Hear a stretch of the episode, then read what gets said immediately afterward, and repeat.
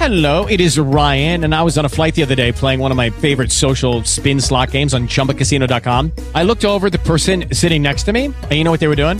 They were also playing Chumba Casino. Coincidence? I think not. Everybody's loving having fun with it. Chumba Casino is home to hundreds of casino style games that you can play for free anytime, anywhere, even at 30,000 feet. So sign up now at chumbacasino.com to claim your free welcome bonus. That's chumbacasino.com and live the Chumba life. No purchase necessary. Group. Void were prohibited by law. See terms and conditions. 18 plus.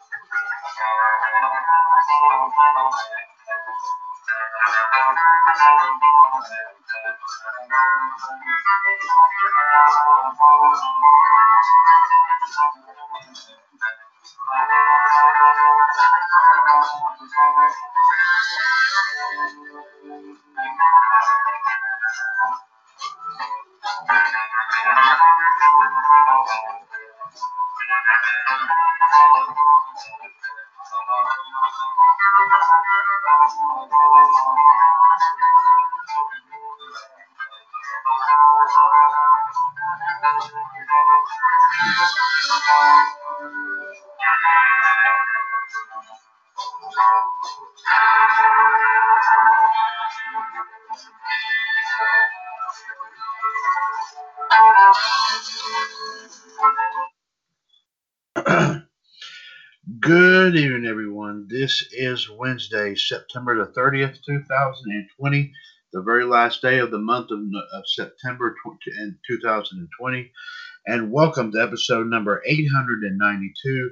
Nine episodes, I mean, eight episodes away, excuse me, from the big 900 of the mothership broadcast of the WCW US radio network, right here, of course, on TalkShoe.com. This is the one and the only WCW US Revolution. Once again, ladies and gentlemen, gentlemen, excuse me, this is Mr. WWS Chad Henshaw back on the line here with you as we get set to talk about, of course, our favorite subject of all time, that being, of course, professional wrestling. ladies and gentlemen, first off, we will start with our wrestling news and views here segment here tonight. Of course, I'll be, I'll be, of course, bringing you some of the latest stories, courtesy coming to 411mania.com. Of course, filling in tonight once again for our 2017 Hall of Fame News Tag Team King Ice, uh, King and WO Gerard T. Smith, and the Iceman Jared D. Girolamo.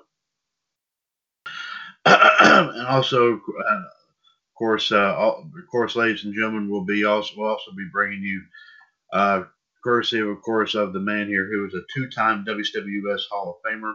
Also, of course, part of the team that brings you WWS Raw Radio every Monday afternoon right here, of course, on TalkShoe.com. of course, bringing us tonight's wrestling and pop culture history and birthdays here today. He is, of course, the human suplex machine, John Gross, as we, of course, will welcome John uh, to, of course, episode number 892 here. John, good to have you with us here this evening. And hopefully we'll have more folks popping on here, of course, here, uh, hopefully in the next little while. In the meantime, if you care, to, if you care to chime in on any, anything and everything that we have to talk about here, of course, on on episode 892 of Revolution tonight, please feel free, of course, to give us a call. The phone number, as always, is one six zero five five six two zero four four four. Caller ID uh, one three eight zero five five pound the magic six numbers and press that one if you want to chime in on anything and everything that we have to talk about here this evening, which will include, in addition to our news and views and history and birthdays, we are we will also, of course, bring you, of course, the matches representing SmackDown from this past Sunday's Clash of Champions pay per view. We will also be giving you our thought. We will be giving you, of course, excuse me, the official results for both the NXT and AEW shows here this evening. Uh, we hope to also hear from the Iceman here as he will get in his official thoughts as to what happened this past Monday night on Raw. And also, ladies and gentlemen, we are going to finally be able to give you the official results of the seven uh, OVW of the seven uh, brand new OVW US championship belts. Of course, we've been doing a poll on for the past few weeks. Uh, we will, of course, give you the official results, Sarah, of those here as well. Plus, also um, during during the show here, we'll be, of course, uh, letting you know here at some point here about the official about what we plan on doing here, of course, here as far as something close to our to our normal prediction title challenge uh, uh, for this coming Saturday's, of course, Takeover 31 event. Uh, of course, we did not. I, I for, did. I did not. I did not. I did forget, uh, unfortunately, that this show was pumping on here this weekend. But however, I may have an alternative here, of course, and might stem from, of course, something going on to one the other announcement I'm going to be making a little bit later to, to this, this evening. So we will, of course, keep you apprised, of course, of that here as well. In the meantime, ladies and gentlemen, it is 9:20 p.m. Eastern Standard Time, and for on 892, of course, on Revolution, of course, as we said, Wednesday, September 30th, 2020.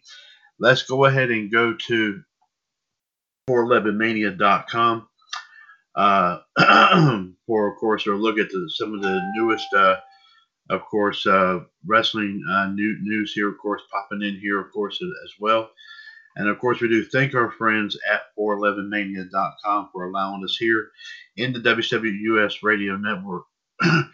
at 411mania.com for allowing us here in the WWUS radio network uh, for to uh, for allowing us to read their stories on all of our shows of course, in addition to, of course, Revolution, of course, obviously Wolfpack, Raw Radio, Outside the Ropes, Power Hour, and of course WWS this morning, among others. As we go, of course, go ahead and start with a AEW story, of course, something coming out already from uh, this, uh, coming from, of course, um, tonight's episode of AEW Dynamite as Jeremy Thomas is reporting that Cody has ex- has accepted Brodie Lee's challenge for a dog collar match on, I believe, on next week's edition of AEW Dynamite. And it is official. Cody will be back in action, taking on Brodie Lee in the dog collar match for the TNT title next week. Cody appeared on tonight's episode of Dynamite to accept the challenge from Lee, who had demanded last week that Cody answer his challenge by this week and of course there are pics and video. Uh, there is pics and video from it, of course, on this page if you want to uh, uh, take if you want to check it out. And of course, AEW Dynamite will take once again take place next Wednesday on TNT. Uh, AEW's uh, Twitter account posted here a little while ago the American Nightmare at Cody Rhodes, ladies and gentlemen, hashtag AEW Dynamite on at TNT Drama a Dynamite exclusive. Of course, also posted at Cody Rhodes says that while he was away, he had time to realign and reconnect, but the question still remains will he accept the challenge? of course, uh, once again, they post Cody, Cody, Cody, no regrets, no looking back. At Cody Rhodes accepts hashtag AEW Dynamite on at TNT Drama. And of course, obviously, they said, well, of course, a brawl would break out after that. Hashtag AEW Dynamite. And of course, apparently, ladies and gentlemen, next Wednesday night on AEW Dynamite, we already now know that Brodie Lee will be defending the TNT title against Cody Rhodes in an infamous dog collar match. Of course, we haven't heard about this, these, this, that type of match, of course, in a very, very long time, and we get the chance to, to, uh, to, of course, see that, of course take place here next week. Another AEW story just now coming into the wire here. Let's go ahead and check that out from courtesy Jeremy Thomas.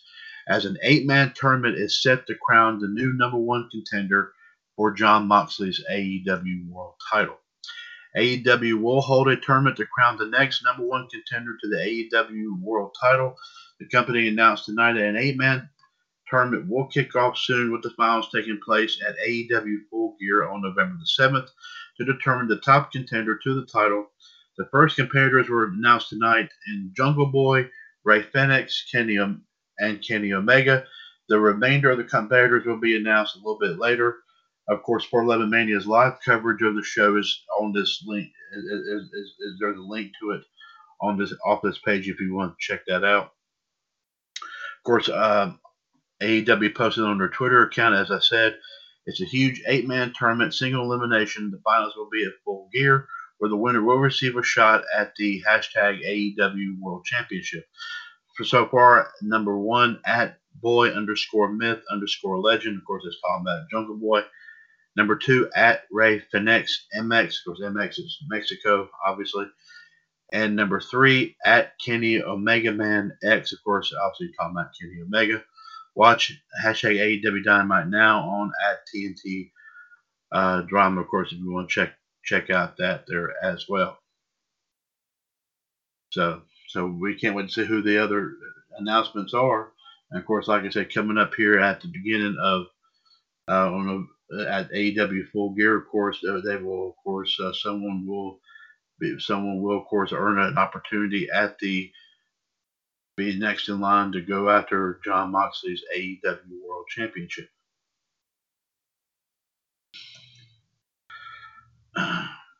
Jeremy Thomas posts this story here as he has some WWE news. Apparently, Robert Stone teases some new members to his brand.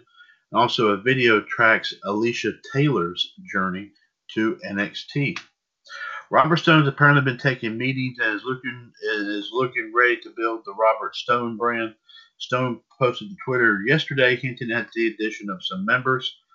Uh, he says here on Twitter uh, yesterday, he says, had some very interesting business meetings this past week now I'm ready to build at the hashtag Robert Stone brand is going to be on another level. Hashtag Suitman Stone never disappoints, does he? So we'll wait, wait to see, of course, who he gets for his new brand. And obviously, a new video from WWE takes a look at ring announcer Alicia Taylor's heavy metal journey to NXT. Taylor is a, is a professional drummer, and the video's synopsis reads the following. Here, hear how NXT host, ring announcer, and drummer Alicia Taylor went from homelessness to death metal to the black and yellow brand in this in depth look at her, personal journey. Uh,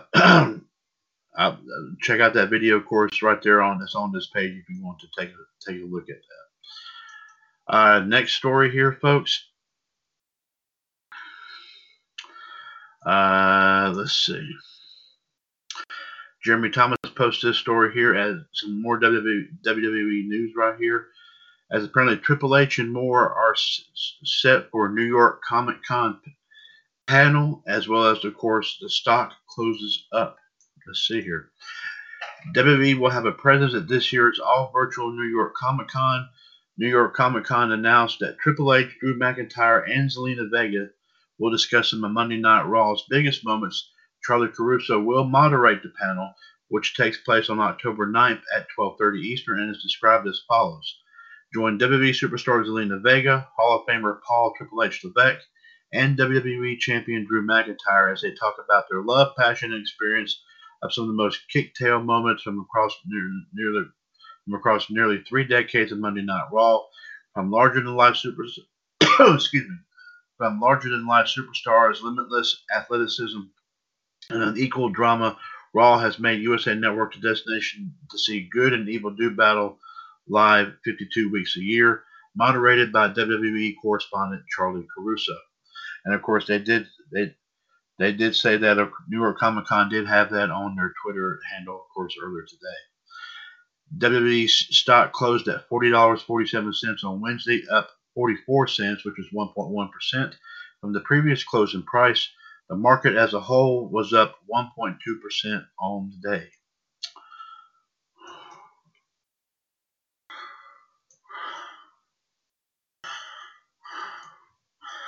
Uh, of course, uh, McMahon is interviewed, courtesy of Jeremy Thomas, here on the creation of the Thunderdome and its potential future after the pandemic. The Thunderdome is obviously an enormous part of WWE's presentation right now, and Stephanie McMahon looked back at the virtual experience's creation as well as its potential future in a new new interview with Business Insider. Here are some highlights. On the stressful lead up to WrestleMania, Stephanie said, First and foremost, we had to take into account the safety of our fans and of our, and all of our and of our superstars and employees. That's paramount. Working with the local government offices in Florida, the CDC, and the World Health Organization, We made sure we were aligned with all re- recommendations from the organizations to do the right thing. There were a lot of scenarios being planned all at the same time. On having discussions about whether they should even hold WrestleMania, Stephanie said, we had to quickly pivot to decide A, does the show still go on? And B, if so, where and how?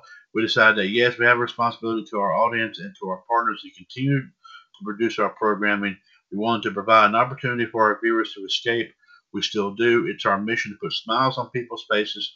WrestleMania took place at our performance center over two nights in front of absolutely no people, and it was definitely a unique experience. On creating the Thunderdome experience, Stephanie says we were hoping to be back in arenas by now with fans in attendance, but obviously it just wasn't meant to be. All along, we were really learning, playing with audio, different types of graphics packages, all different things. Then we realized we're not going to be in different arenas and starting to travel again. So, what are we going to do, and how can we create the best experience for our fans? On the Thunderdome, possibly continuing as part of the WWE experience in a new form after the pandemic, we really want, really do want to create the best possible experience for our fans, one that's worthy of their passions. So we're examining all kinds of things, and you can see both I think we're going to see a lot in all businesses, and in particular the entertainment industries and sports. A lot of combinations of the, of the new learnings from all this technology, plus the fundamental foundational learning that we have we that we have to move our business forward. So it'll be an intersection of what works best. Of course, so we'll definitely have to see how that all pans out here, folks. Uh, Uh, speaking, of course, of Triple H here, uh, we talk about Triple H talks NXT's uh, pandemic challenges, plus Tegan Nox's injury status, and Tuesday move rumors, and of course, in a conference call having to do with Takeover. How about that? Triple H held a traditional pre-takeover press conference call on Wednesday, where he discussed this weekend's show and addressed questions about the pandemic outbreak and rumors about a possible move to Tuesdays, while also providing an update on Tegan Nox's injury status. You can check out a check out a recap and the full video of Per WrestleZone right here below. Adam Hopkins tur- turns over to Triple H, who said there was a lot going on right now in hype tonight's NXT, including the Io Shirai and Damian Priest versus Candice LeRae and Johnny Gargano match, Kyle O'Reilly going face to face with Finn Balor before their match at Takeover. He said that there's a lot of times when shows are being put together that you look for something you know will be spectacular, and he thinks the majority of hardcore NXT fans understand how good O'Reilly versus Balor will be, while more casual fans will remember it for a long period of time. He says it has the potential to change a lot of things in the industry and perceptions of O'Reilly. He's, Something went wrong. Please try again. Sorry about that, folks. I don't know why it did that.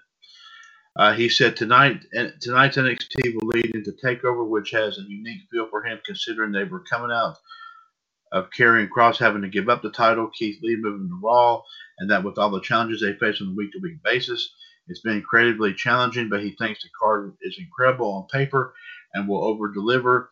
He put over Santos Escobar and the package with Legado del Fantasma, as well as Isaiah Swerve Scott. Without the restrictions that TV creates, he thinks they will perform at the highest levels. He moved into Kushida and Velveteen Dream and said Dream is one of the most flamboyant performers, while Kushida is turning a quarter in regard to why he's here in NXT and in America. With Priest and Gargano, he called Johnny one of NXT's most consistent performers and said Priest has been putting on star performances in recent memory and said that it's hard to see which match to look forward to most, naming Shirai versus LeRae as one of them. He said they've done it before in different positions with the women's title on the line would be a show stealer. With O'Reilly versus Balor, he said this is O'Reilly's breakout opportunity and one for the ages. Triple H said this show will have a unique look and feel, something totally different, and we'll find out more on Sunday. He also mentioned the return of NXT UK and praised BT for letting them in their studios to let the talent do what they do. He talked about the Heritage Cup and the British Rounds format, which he said he William Regal, Shawn Michaels, Jim Smallman, Johnny Saint have all have all talked about wanting to bring the format into the mainstream. He called it. He, he said it would be special for those who are into the history and background of British wrestling, and he said he looks forward to being able to travel to other countries soon. Asked about the pandemic outbreak in NXT and where they are where they are about the performance center being cleared for training. Triple H said he's confident that Sunday's card will go on as scheduled, but things are obviously touch and go right now. Said the performance center is functional and that no one can control or stop things, and they're doing the best they can to keep everyone safe. When positives come up, they, extensive, they extensively contract tr- trace and quarantine those people for everyone's well-being. He said he said he's confident that once they've all done that, they've hopefully isolated and everyone's safe. Asked if NXT is coming to Spain soon, he said they're constantly looking at where it where it isn't yet and how they can bring it there. He said most broadcasters and stations are dealing with the pan, t- pandemic, so things are moving slower, and hopefully they they can get it there very soon. Asked about reports about the party that may have caused the outbreak and whether there are any punishment for risky behavior and what messaging, messaging is given to talent about their off the clock behavior. He said, You do the same thing everyone else is doing, convey to people that this is not over yet, and we're still all having to be smart, be safe, wear masks. He said, They're urging talent to social distance, stay inside the bubble. But he says, Unfortunately, this is real life, and whether it's, it's something like that or going to the grocery store, everything is risky. He said he's not thrilled when people do things they aren't supposed to, and it's still their personal lives. Asked by NXT UK, Dublin moving to June, and when the next, next UK takeover might happen, he said he, he would like nothing more than to see one before June. He said if you asked him asked him this a few weeks ago, the situation in Europe was different. He said everything is fluid right now. He said as soon as he can travel, talent they will, and as soon as they can have talent do things on a bigger basis, they will. If things don't change, he would begin talking to BT about using that studio. He said that there have been some talks about it, and like to get something done long before June, but they have to see how everything shakes out. He said right now he's just thrilled that they're able to get into BT Studios and is looking for the next step, but they're not quite there yet. Next question was about Kyle Riley being in his first main event, whether there's a plan to elevate him for a while or it's been due due to the main event changes. Triple H said that's been in the works for a while but said it probably got sped up a little due to Kross's injury and Keith Lee's move to Raw. Not a lot, but a little. He will, and he would have liked maybe a little more time to build the story. He put over O'Reilly as a great performer who is naturally charismatic and funny, and said says people will see him at a completely different level. He also put him over as a really nice person and is happy to see him get the chance. I know that he and Balor have been talking to everyone who will listen about working together for a long time. Asked when we when when we can expect fans to return, he reiterated that it's very touch and go, but doesn't see it happening as a traveling show for a while. It's still it's still in a pandemic, and cases are increasing again. At the same time, life goes on, places are reopening, so they're looking at what's available, but won't do it until they can do it in a way that's safe for fans and performers.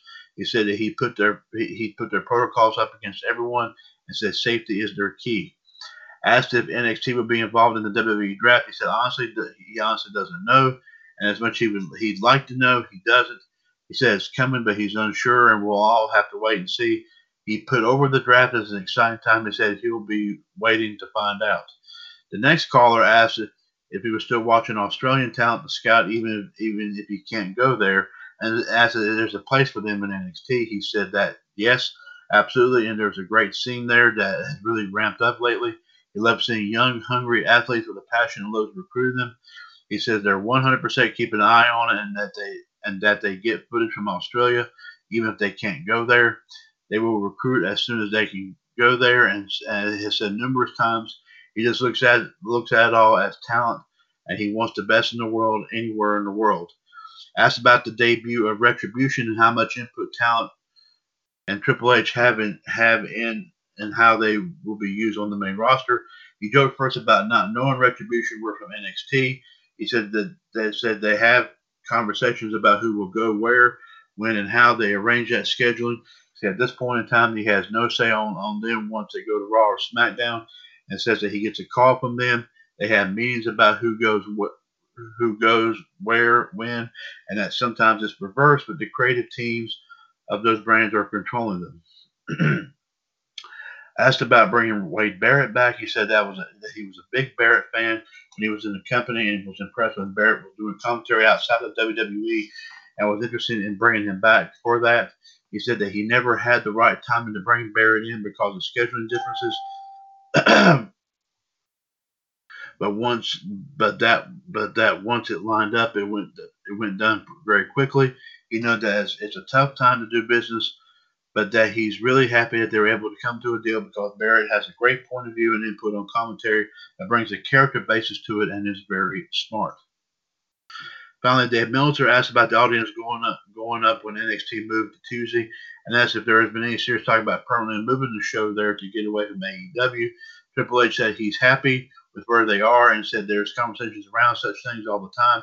Says said they were on Wednesdays first and said they he said they look at what works best for them and their partners and that they do what works best for all of them.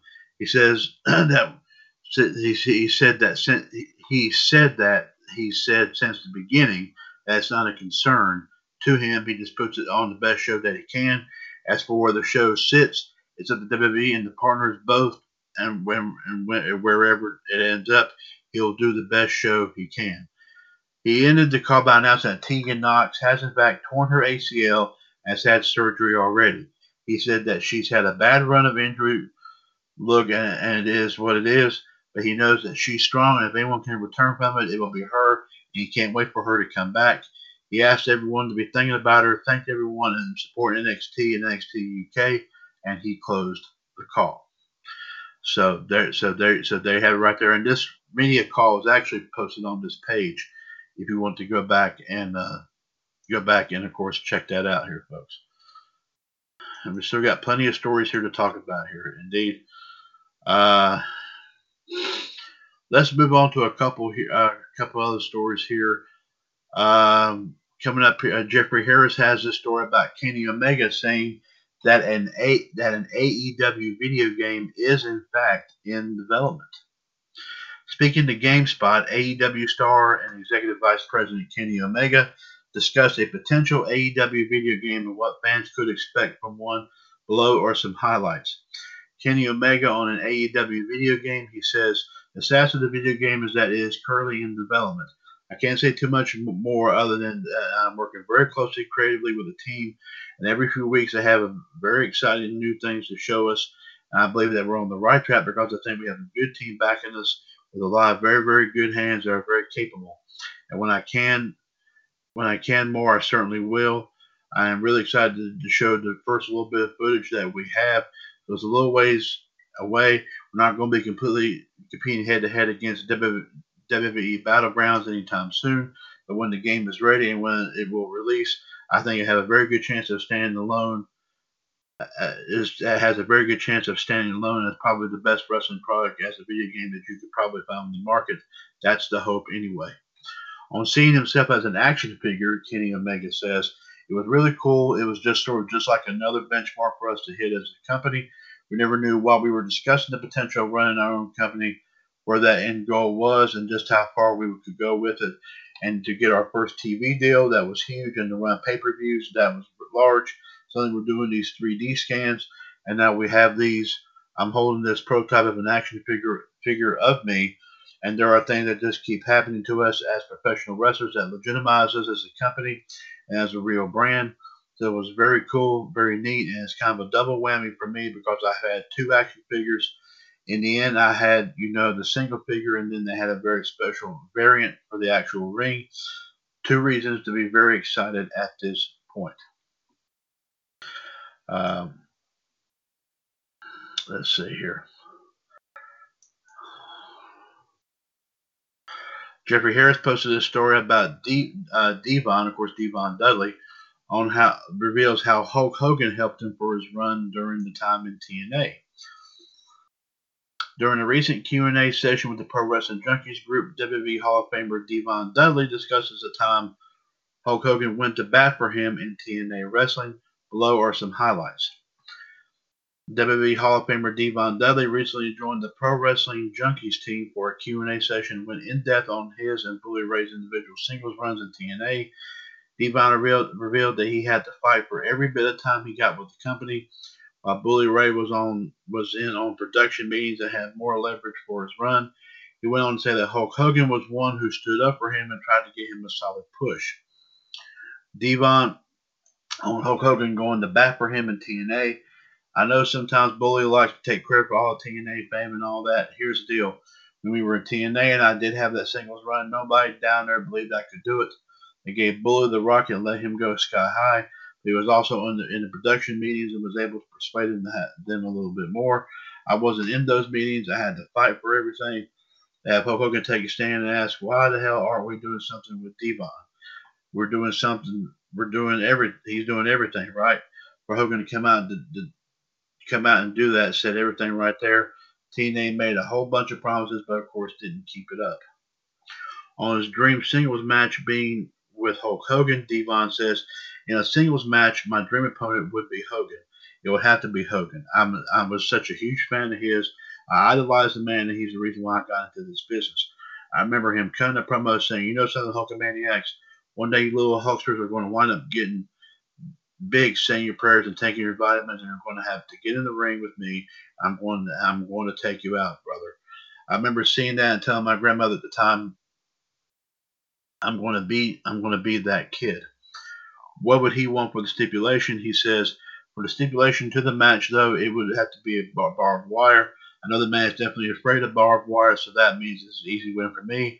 A lot of people just don't know how to act when you have barbed wire, thumbtacks, and fire as well.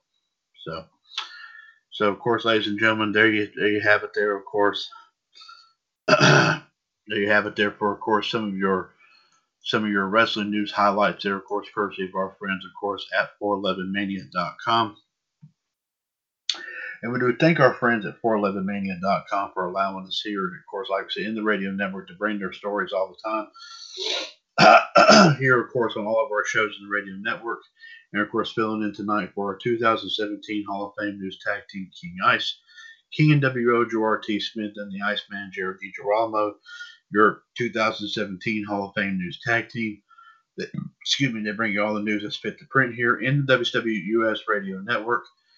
and of course, ladies and, of course, ladies and gentlemen, if the news doesn't fit, they always, of course, find a way to make it fit. And of course, in GTS's case, super glue and duct tape. You cannot beat that old-fashioned combination, nor would we ever try. Have we ever never tried ever tried to do so for the past five years? Let's go to John's uh, history and birthday report here, of course, here for today, September the 30th. On this date, ladies and gentlemen, in 1960, Giant Baba and Antonio Inoki make their professional wrestling debuts for the JWA, Japan Wrestling Association. Baba defeated Yonetaro Tanaka, while Inoki lost to Kintaro Oki. On this date in 19, uh, 1972, WWF presented Showdown at Shea from Shea Stadium in Flushing, New York. It would be the first of three events the WWF held at the former home of baseball's New York Mets 22,508 people were in attendance for that.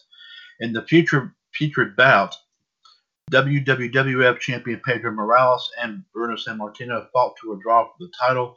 The bout ended about 65 minutes due to curfew regulations.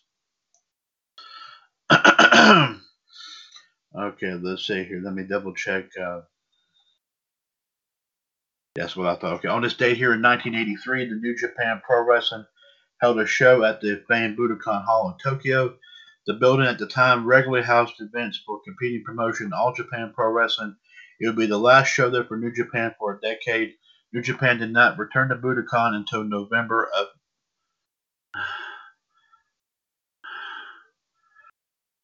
um, let's see. Okay. John, um, the year, the the number of years ago you got for the New Japan thing, uh, uh, that was right there was actually put in 1983. You said that it wouldn't return until November of 1980. So we want to make sure if you have that fact, if that is, uh, um, if that was supposed to say 1980, was that was that supposed to be 1990? Yeah, but like I said, you got 19. You said November. You said that that moment took place um, a certain number of years ago, and that and that and uh, that was actually 37 years ago. But you also got on there that they wouldn't return to November of 1980. So so like I said, I mean that. Okay, you check on that one. Just let just let us know here, of course, towards the end there, and I'll read it here momentarily. Uh, we'll double check on that one here, ladies and gentlemen. In a featured bout at that event, though, WWF champion Bob Backlund defeated Stan Hansen by DQ. In the show's main event, Antonio Inoki defeated Ken Patera to retain the NWF heavyweight title.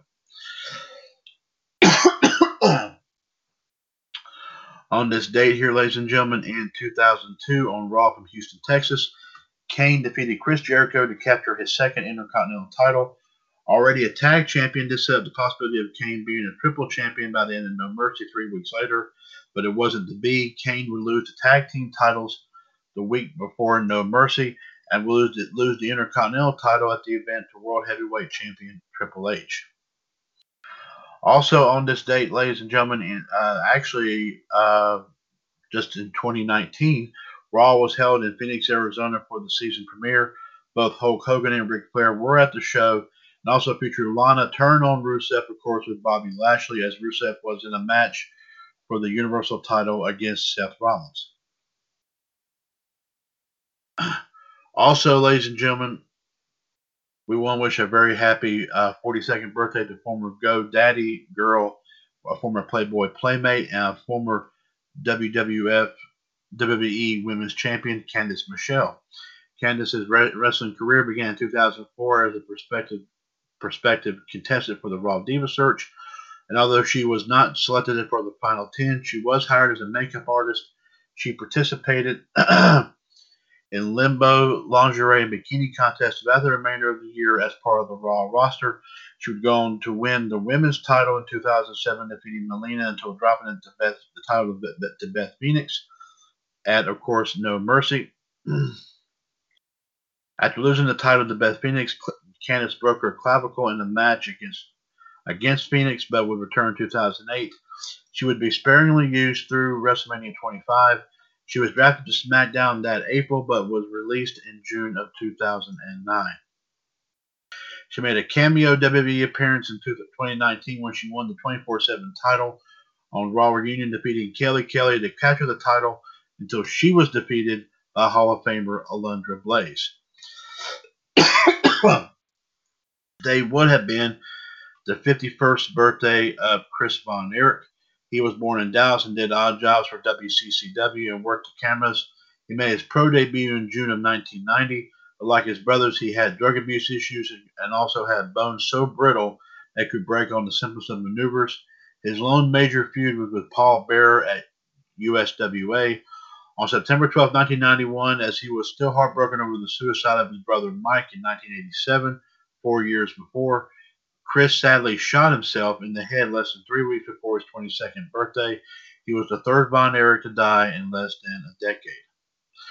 We also want to wish a very happy 27th birthday to uh, Trevor Lee, by the way. Let's go to your uh, pop culture history and birthdays here, of course, here for today. On this day in 1888, Jack the Ripper murders two more women, Liz and Kate, in Whitechapel in London, England. On in 1915, the Red Sox clinch American League pennant by defeating Detroit. 1927, Babe Ruth smacks his 60th home run at Yankee Stadium. On this day in 1934, Babe Ruth's final game as a Yankee goes 0 for 3. On this day in 1950, the radio's Grand Ole Opry is broadcast on TV for the very first time. On this day in 1955, uh, actor James Dean uh, D E A N, by the way, sadly is killed in a car crash at the age of 24. On say 1960, The Flintstones is the first animated sitcom created by Hanna-Barbera. It premieres, of course, on ABC. I was also on in 1968, American League and National League umpires form a new association of Major League umpires. On in 1972, Roberto Clemente is 11th to get 3,000 hits. On this day in 1980, Rickey Henderson sets American League stolen base record at 98, en route to 100. On this day in 1989, Nolan Ryan's Nolan Ryan's perfect game is broken in eighth, but is able to get his 300th strikeout. On this day in 1990, of course, uh, uh, team, of course, like I said, well liked by our own Iceman Jared DiGirolamo, the Pittsburgh Pirates, wins the National League East title. 1991, The Jerry Springer Show debuts. So that's when we first started seeing that show for the very first time. On this day in 1995, Albert Belle hits his 50th home run of the season. And on this date in 1997, Microsoft releases Internet Explorer number four. Uh, okay. And going back to the to, to the to piece of wrestling history talking about in Japan, um, it was actually they did not return. Uh, let me go back and reiterate that this was on 1983. The New Japan Pro Wrestling held a show at the famed Budokan Hall in Tokyo. The building at the time regularly housed events for competing promotion AJPW. It would be the last time there for New Japan for a decade. They would not return until November of 19, and John had the year off of this a little bitty bit. It was actually November of 1990s when they would return. So it was just off by a little bit, but it wasn't that much, sir. John, thank you very much for that. It's understandable. Thank you very much, there, sir. Uh, indeed, for bringing that here to us. And there you have it, your wrestling and pop culture history and birthdays here for today, as well as your wrestling news and views for the evening. Uh, 9.55 p.m. Eastern Time, ladies and gentlemen. Of course, this is, of course, Wednesday, September 30th, 2020. WCW US Revolution, episode 892. Mr. WCW US, Chad Henshaw on the line here. Of course, we have, of course, the Human Suplex Machine, John Gross, here with us here. Now joining us here, uh, here through our TalkShoe video service, ladies and gentlemen. He is, of course, he is, of course, a uh, member of John Gross's Sports and Pro Wrestling Incorporated Facebook page. He's also a holder of several championship belts, of course, here in the in the WCW US Trivia Championship Series, including just recently, as we said, the OVWUS uh, Light Heavyweight Championship. uh, also, of course, uh, ladies and gentlemen, he's also the man with the golden voice. Of course, we all, of course, he actually proved that here um, several months ago. And of course, like I said, we may at some point we may try to get another performance out of him, of course, sometime here down the road here. But we got to ask him to come up with a song. So he's got to come up with a song there, and then we'll let him probably sing on our show one more time. Ladies and gentlemen, of course, now coming in here, of course, I have the soul man himself, the one and the only, Mr. Uh, Justin Lewis Fleming. Uh, Justin, we welcome you, sir, to 892, of course, of Revolution. Good to have you here with us here. And uh, if think of any other song, by the way, Justin, I was just talking about. Think about any other song that you wish to sing on here at some point, and we'll and uh, we'll get you probably get you, of course, to take the last few minutes of one of our shows and let you sing it. So just be thinking, just be thinking of one there, uh, indeed. So um, we, we, might get you to sing that one that you actually sang here uh, when we were talking about Arnold Schwarzenegger's birthday. I might ask you to sing that one again. because that was tremendous. That was absolutely tremendous. Uh, but good to have you here with us here as well. Um, guys, um, John, Justin, I don't know if. Uh, um, let me see if we have any. Um, I'm sure we do have some. Uh, we do have some updates here, of course, uh, coming in here. Um, as far as, of course, uh, tonight's tonight's episodes of NXT and AEW. Let me go. Let me go ahead and uh, let me go ahead and see if we can't uh, pull up. Uh,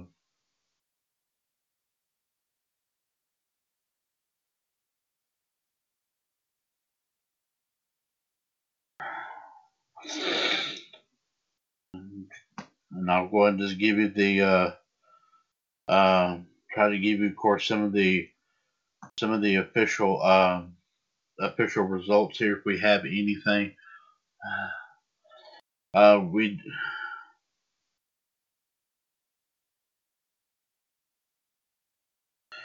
Okay. Um,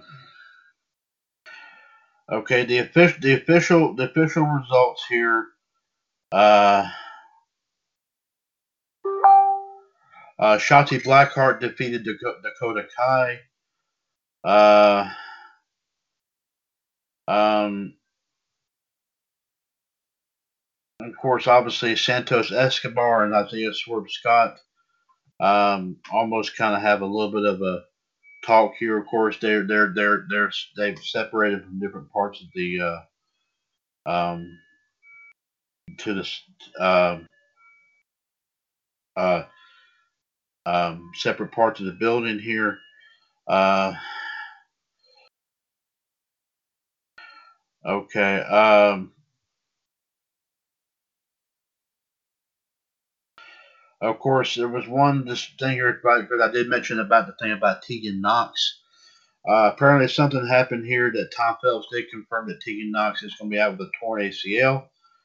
Apparently, uh, there one of the backstage reporters was talking to Candice LeRae and Johnny Gargano, now bringing up how Candice LeRae was responsible for Tegan Nox being injured. Gargano says Nox broke broke their TV and LeRae broke her. So apparently, it was over the fact that they that Tegan Nox broke their TV. So. Uh, uh,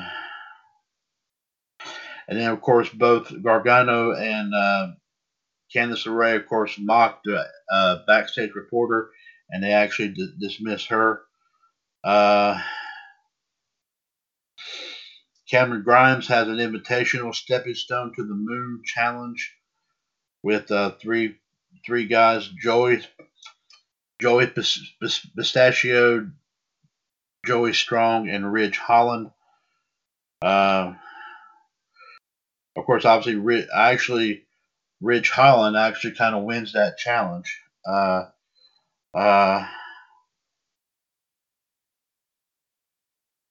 and apparently, he leaves. Uh, and of course, Kushida took on Tony Nese.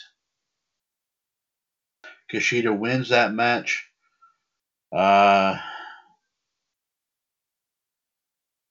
Adam Cole uh, went one on one against Austin Theory. And it looks like uh, Adam Cole, of course, baby, won that match right there. Kayden Carter and Xia Li, of course. Uh, um, Kayden Carter, of course, Casey has Casey Catanzaro in in her corner. Uh, Kayden Carter wins that match.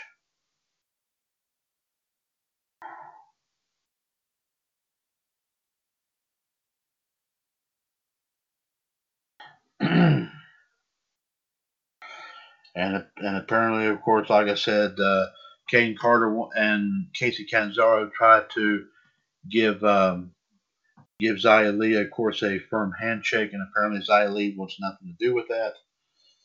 Uh, of course, obviously, uh, Finn Balor and Kyle O'Reilly, of course, I also uh, talked to each other. Um, of course, match here, Damian Priest and Io Shirai took on Johnny Gargano and Candice LeRae.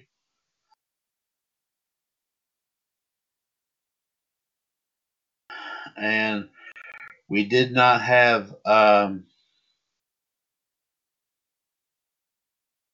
Um, we did not have, of course, an official update here. I think Justin did give us one here. Uh, apparently, the Garganos actually won the match, and and of course, uh, Justin offered his uh, offered a personal opinion that he hopes that Johnny Gargano and Candice LeRae do not win their respective matches. Of course, on Sunday, I think Justin pretty much made that clear. Justin, that's a very good point there, sir.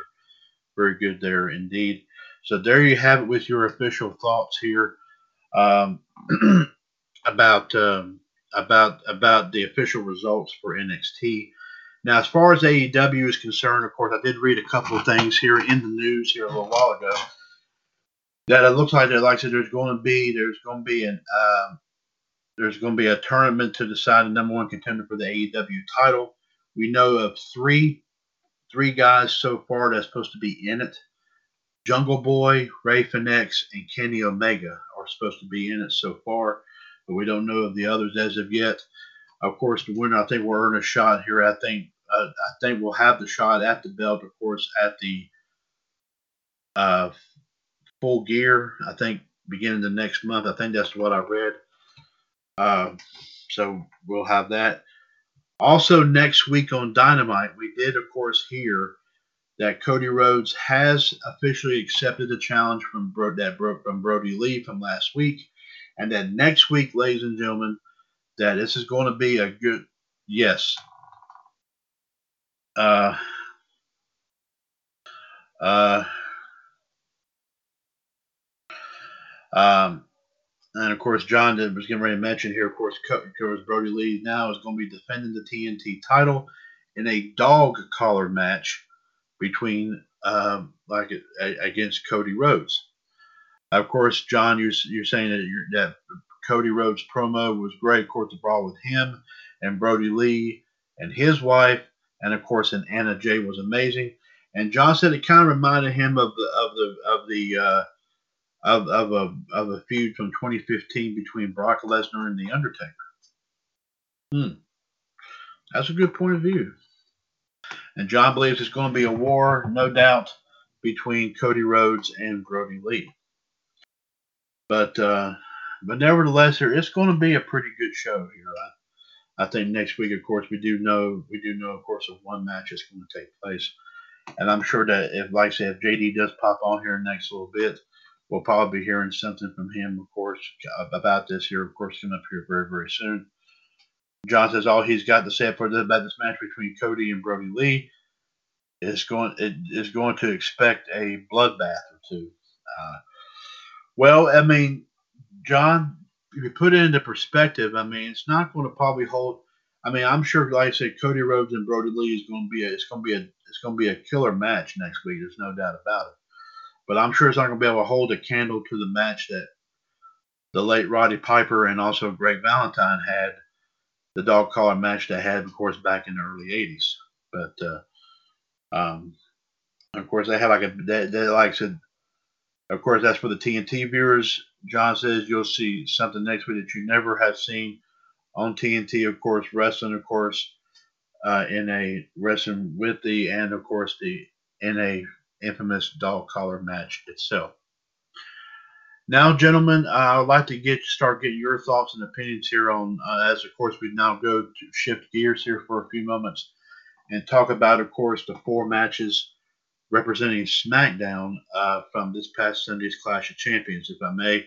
So, John and Justin B, of course, passing along your thoughts and opinions here about the first match here. Uh, that we'll talk about here, and that is in 10 minutes and 45 seconds. Uh, this was this was this was moved up to the pre-show match as Cesaro and Nakamura, uh, of course, uh, successfully defended the SmackDown Tag Titles, of course, over Kalisto and Lince Dorado of Lucha, of Lucha House Party. Uh, John, Justin, what were y'all's takes on this match?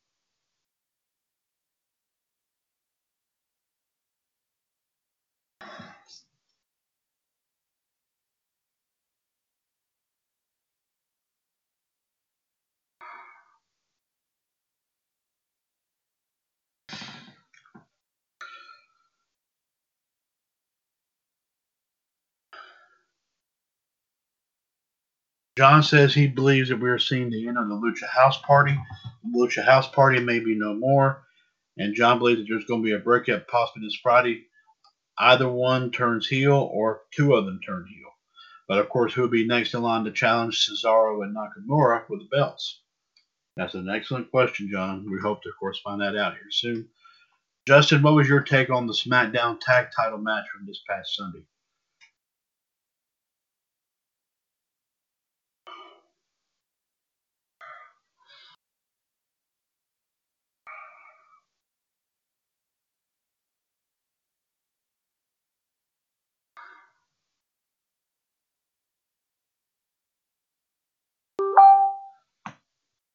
And Justin also feels that that the that there probably will be a heel turn within the Lucha House Party, and they're saying it's probably not going. They're probably not. They're probably going to be no more, of course, after that. So, uh, but as John says, as JD has been saying for weeks and months on end, the tag team division has been stale, and John's hoping in the draft that they sign a tag team on the SmackDown roster that could possibly face Cesaro and Nakamura for the tag the SmackDown tag titles. And John, I definitely agree. We I hope that something pops up with that, big time. Uh, the next one here we'll talk about here in 26 minutes and 35 seconds, which was the longest match of the whole night. Uh, we saw Sami Zayn, surprisingly enough, get by Jeff Hardy and AJ Styles in the in the triple threat ladder match to become the undisputed Intercontinental Champion. Uh, John, Justin, your thoughts on this match? And of course, John is saying right now Cesaro and Nakamura have been controlling the tag team division on SmackDown. And John, I would agree with that as well.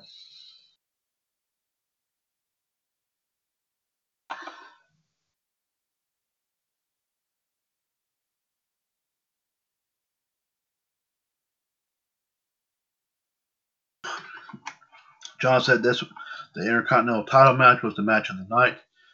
But Sami, of course, used some underhanded tactics by handcuffing not only AJ Styles, but Jeff, but also uh, Jeff Jeff Hardy's earlobe. That's the second time somebody targeted Jeff's earlobe. Of course, obviously it was Randy Orton back in 2018 in Hell in a Cell, but he of course didn't need a ladder to win that match. Of course, no one ever heard of anybody handcuffing you, uh, handcuffing handcuffing you by the earlobe that's kind of a new thing here because apparently I guess they were trying they're always trying something new, I guess. So and of course Justin is saying that it was also a good match. So okay. Of course, here our next match here, guys, we'll talk about here. Now, this one right here, of course, as you know, uh, gentlemen, it was originally supposed to be Bayley defending the SmackDown uh, Oh, you were saying that the Lucha House Party match was good, uh, Justin. Okay, but John, but Justin said he didn't really like the IC title match. Okay, Justin, thank you very much, there, sir. Um, anyway, get back to the SmackDown Women's Title match. It was supposed to be, of course, Asuka versus Nikki Cross, but of course WWE stepped up here this past Sunday and said something that due to medical reasons, which have, we have no idea if in fact it was due to an injury or if it was something to do, if it was something pandemic related. But either way, Nikki Cross was not able to defend the belt. Yet, ba- yet Bayley uh, was still going to be defending the SmackDown Women's Title. Uh, of course, they had her issue. They had her issue an open challenge, and of course, the person that actually accepted it was Raw Women's Champion Asuka. And of course, in three minutes and 45 seconds, as this match went up, very, very quickly as Asuka defeated Bayley but by DQ. So, uh, yes. so, so Bayley, as of right now, still holds on to the SmackDown Women's title.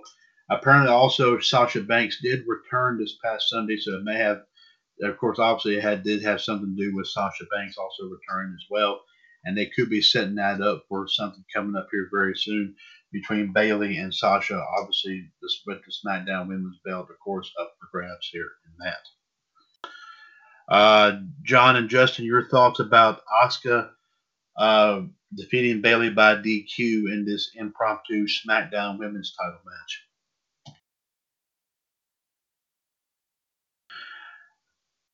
match? Uh, John did say about the last match. He said he's heard of handcuffing people behind their back and their legs. He said he never heard about handcuffing him by the ear. And just, John, like I said, that's a new thing, I guess. And of course, um, John did say he hopes that when Nikki Cross does come back, she will get her match that she was owed against Bayley for the SmackDown Women's title. Even if Bayley and Sasha beat the heck out of each other at Hell in a Cell. But what he was surprised that Asuka was the surprise challenger and Sasha coming back also to get her revenge. So, and as you know, of course, after you remember on SmackDown not too long ago, of course, after Bayley and Sasha failed to, of course, uh, uh, regain the women's tag belts from Nia and Shayna Baszler. What happened after that was Bayley going completely out of her mind and pretty much beating the crap out of Sasha. And of course, John says, in her whipping Bayley like a government mule with that kendo stick, of course, as Hall of Famer Jim Ross would say. John, I couldn't put it better myself, but could not put it better myself. Uh, Justin, your thoughts here about this impromptu, um, this impromptu, of course, uh, SmackDown Women's Title match. They saw Asuka, of course, accept the challenge, and of course Sasha Banks coming back in to uh, uh, get a little payback on Bayley. What your your take about that situation?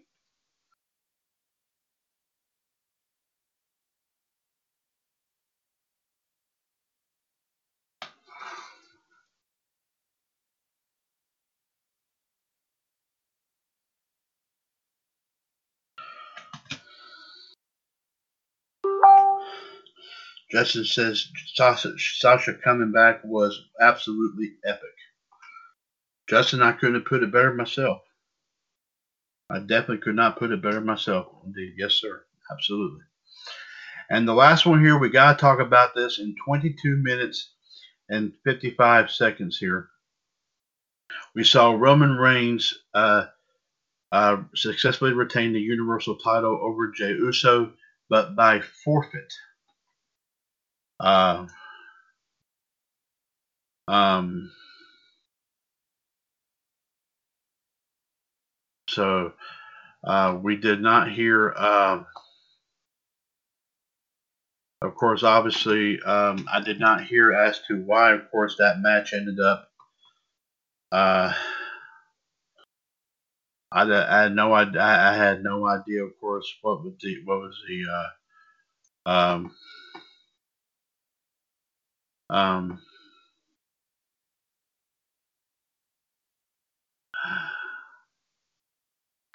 I did not hear as to, of course, obviously what happened. Um,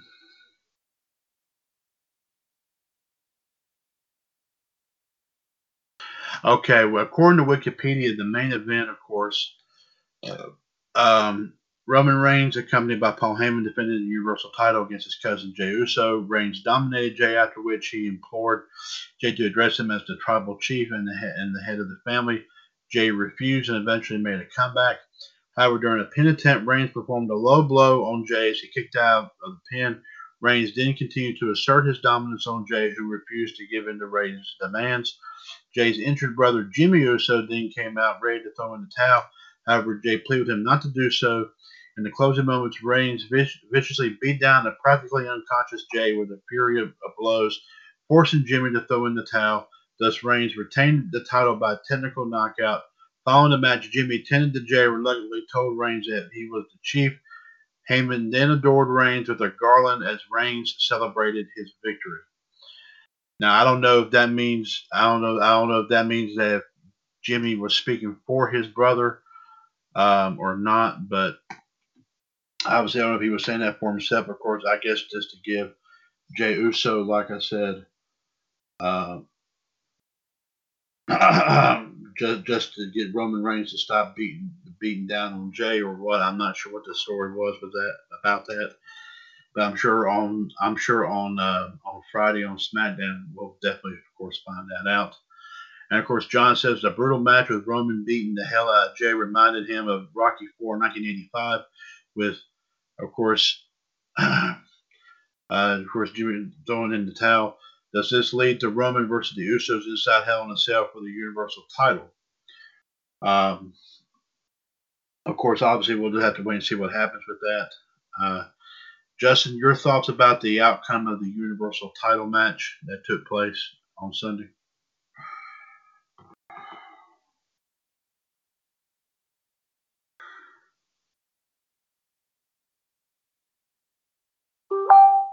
And Justin pretty much says he has nothing to say about that. And Justin, I really don't blame you for that there either. Uh, let's get, like I said here, I know, I'm sure JD did go over all this on Raw Radio on Monday. But John, Justin, let me let me overall, let me get both of y'all's personal thoughts overall about the Clash of Champions pay per view this past Sunday. Just overall, your personal thoughts here. Uh, uh, J- John pretty much said he gave it a good six out of ten right there. Um, Justin, your personal thoughts about this? Um, about overall about the overall Clash of Champions event.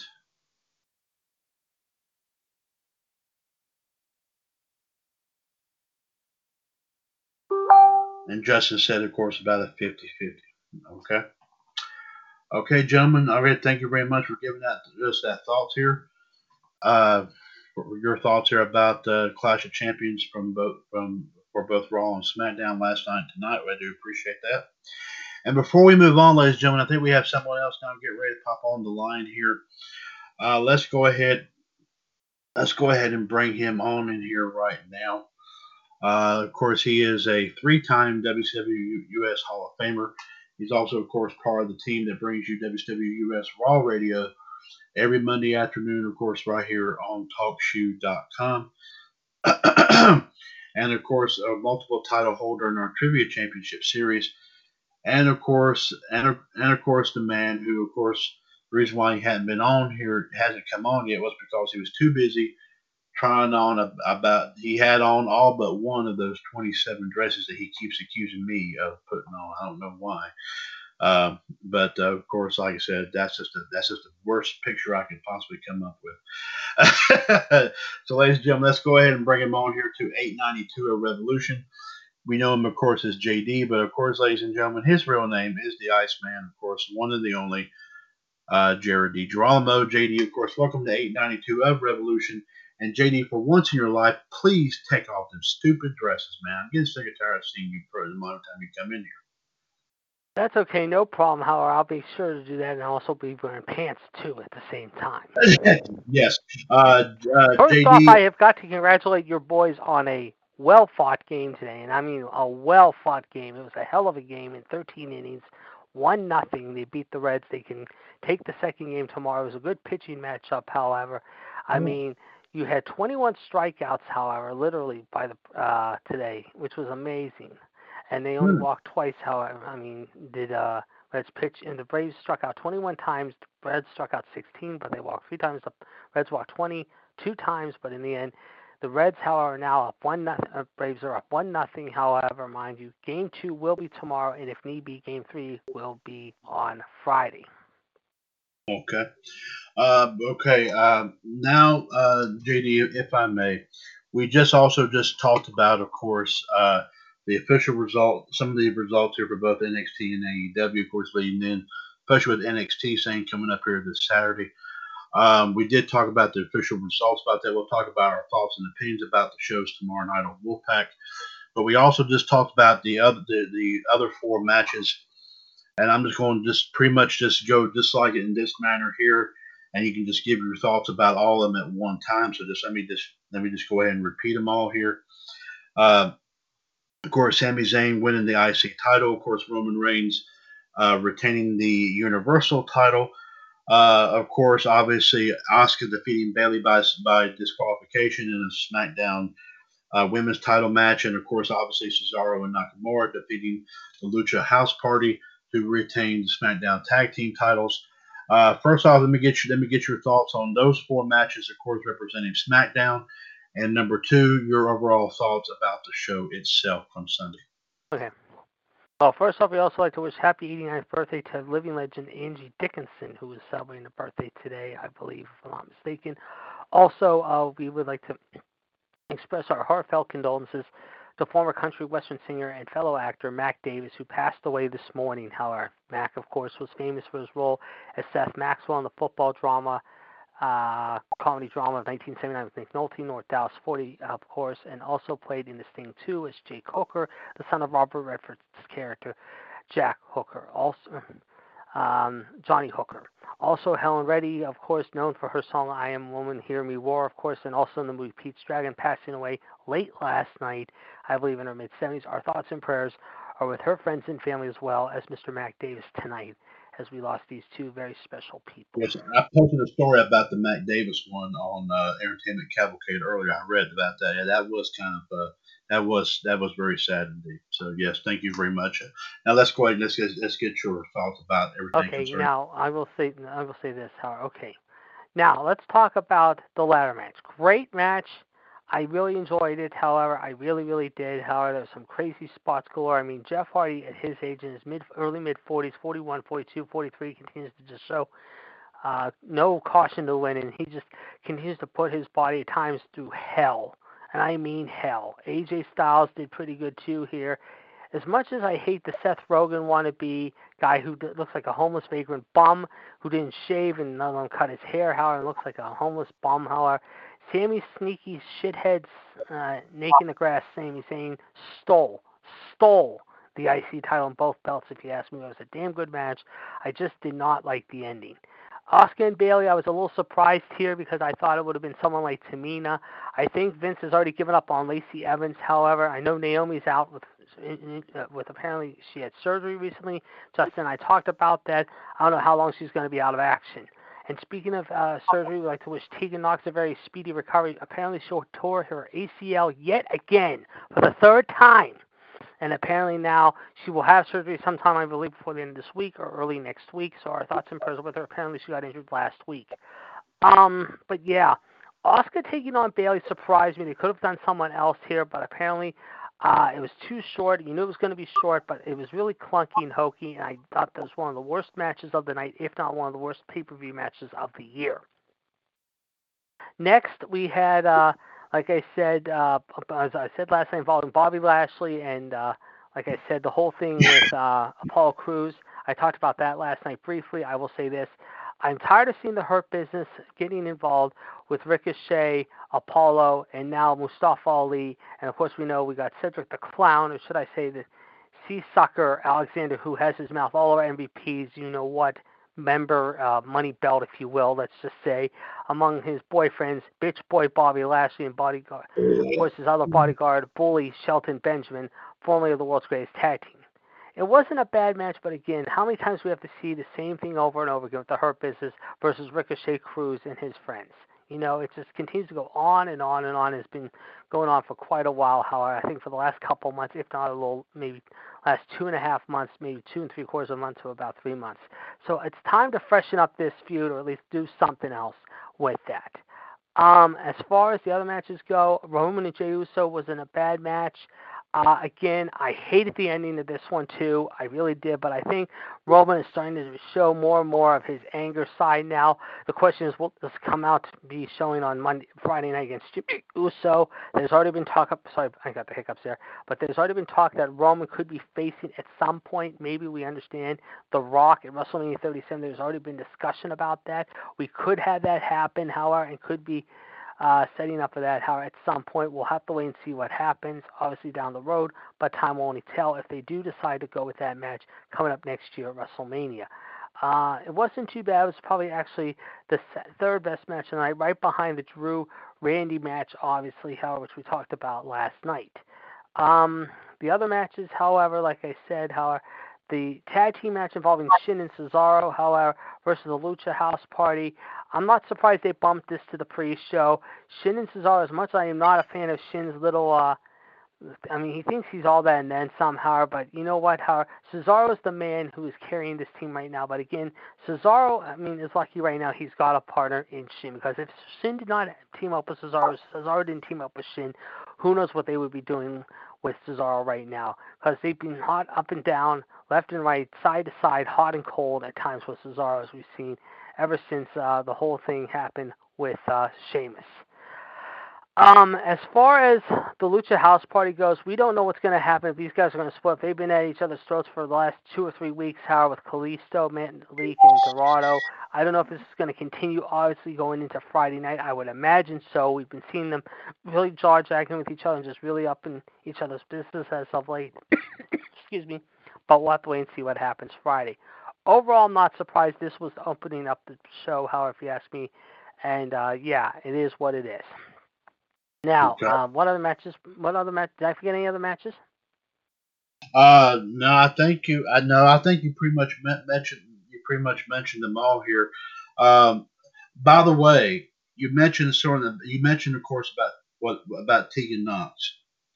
Let me let me let me reiterate something here. I actually was reading the results on here just a moment ago, and you ain't gonna believe the overall BS excuse that Candice LeRae gave for attacking Tegan Nox when she was preparing to go out for a match. Oh, I heard something about it tonight on NXT. Johnny said something about the TV issue, but go on. I want to hear this. Yeah, yeah, it, it was because they said Tegan Nox messed up their TV.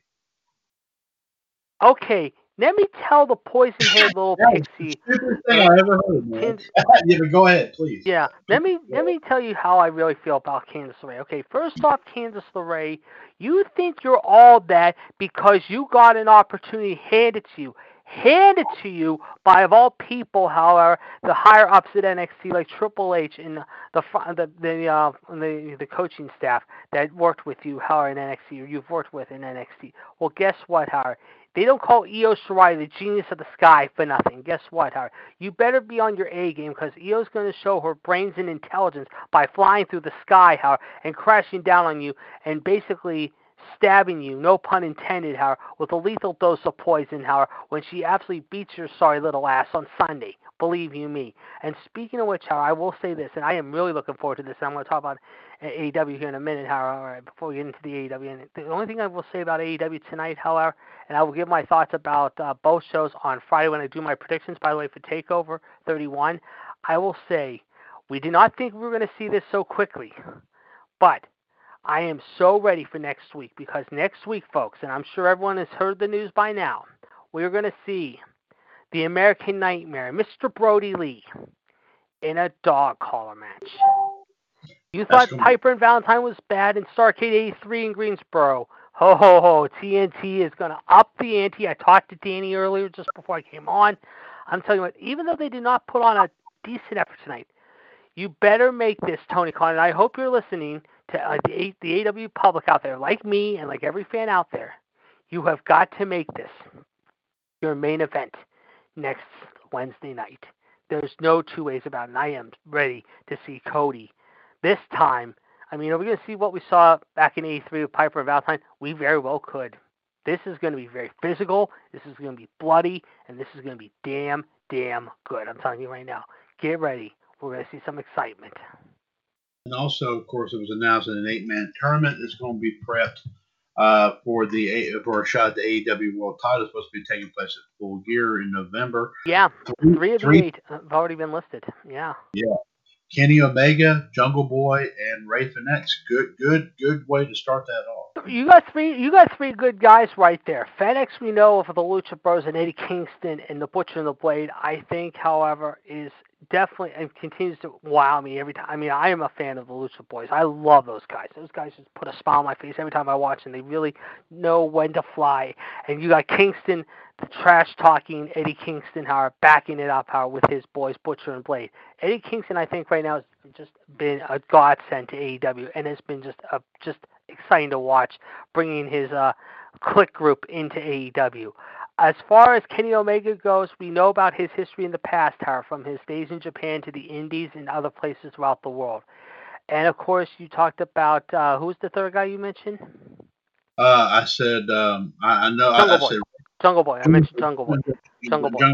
Jungle Boy is another guy who has been uh, very impressive and was considered right now. I think has been one of the big uh, surprises of 2020. He has done very well when he's not teaming with Marko and he's not with Lucha. He's Luchasaurus. He's held his own in singles competition too. So right now it's still early to say who the early favorite is. But if my money's on somebody right now, it depends on who the remaining five are. I'm sure Hangman Page will be one of the remaining five, hopefully. But I'll tell you right now, if I'm a betting man right now, there's one or two people I'm looking at maybe to come out with this title. Omega's one, I'm thinking, and number two, I would not be surprised depending on who the other five are. I'm going to say right now, it could be either Omega or it could be Jungle Boy. I'm telling you right now, he's 23. This this would be such a, a solid coup for him right off the get go, and he would he would shock the world. He would surprise everyone. So I'm saying Omega or possibly maybe Jungle Boy could be one of the two next AEW champions. We'll wait and see. Mm-hmm. But right now, you got three of eight names that are already looking pretty good in that tournament already. Uh, Justin did also point out, of course, I did mention that today is the 42nd birthday of Candice Michelle, but he also mentions a couple others as a couple Yeah, I'll be your well. daddy, and I'll show you how to go, Kansas. Believe me, just call me. You got my number. Ah, I'll tell you today's the who your daddy 83rd is. birthday. Today's also the 83rd birthday of Croatian wrestler Pete Kovac, who wrestled in the NWA back in the 60s. Uh, and also, I did also did I did not notice today is the 27th birthday of Cameron Grimes, who I found out earlier The tonight. Duck during his- man. he actually was defeated by Ridge Holland in his in Cameron Grimes' own challenge. Yeah, and I I, think today's the 40th birthday of Martina Hingis, the tennis superstar. And tomorrow will be the birthday of, as we celebrate October, of uh, Mark McGwire, Jeff Reardon, Rod Carew. Friday, we will be celebrating the birthday of Steve Sabol, former NFL Films legendary great.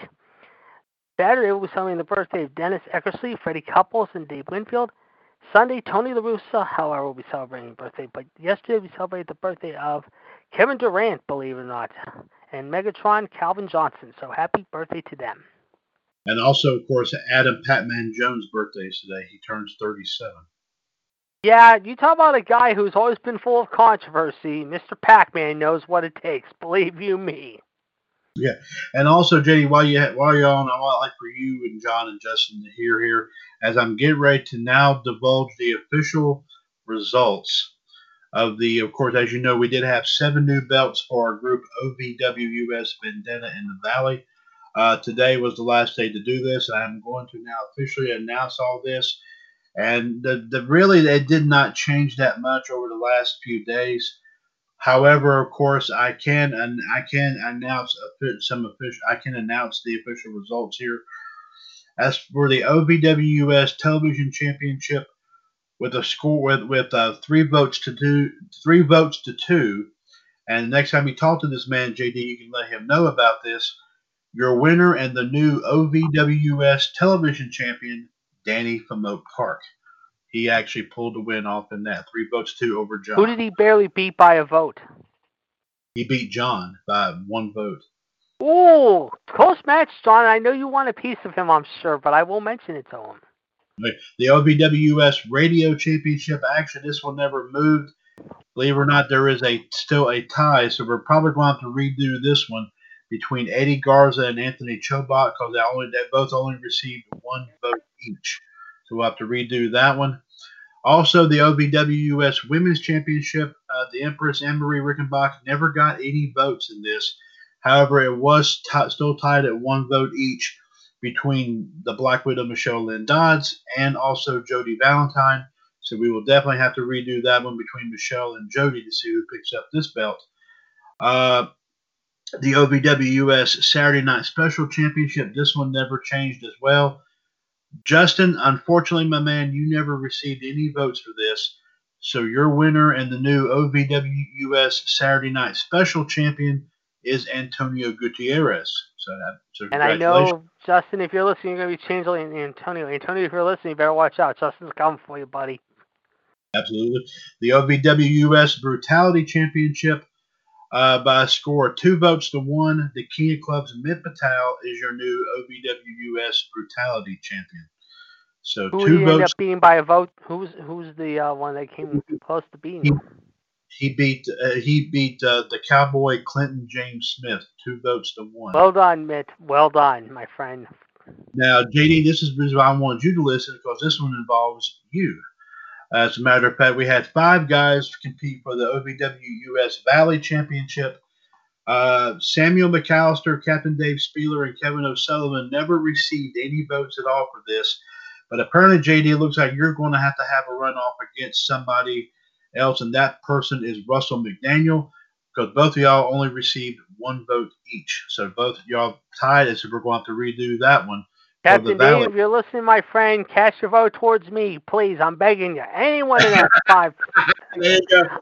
I'm what I mean. sorry, I'm, I'm throwing out my candidacy to all you, to the guys that you uh that challenged me. But guys, if you're looking to uh cast a swing vote, however, throw it my way, please. I'm begging you, please. And of course, this last one here involved every single member of the OVWUS page. And of course, I urge everyone who is not a member of this page to join it so that way you can be in on this here as well. We have one more here, and that was, of course, the OVWUS Southern Tag Team Championship belts. Uh, unfortunately, only one person received a vote in all of this, and we said like the two the two highest is supposed to be received, and we only got one person. We only got one person that received a vote at all.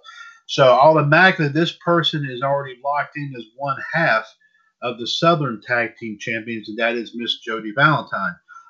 So what we're going to have to do is that, with the exception of Jody, we're going to put everybody else back up once again.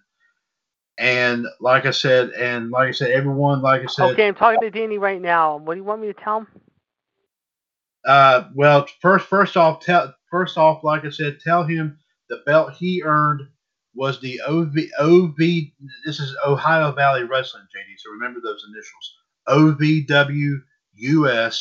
He is the OVWUS television champion. He he he he won. He won the. That's the one where he beat John in the voting. Uh, so yes, so so he's so he's he's the holder of that championship now. That's his belt now. So yes. Um, but like I said, we will, of course, like I said, find a new tag team, find a tag team partner for Jody.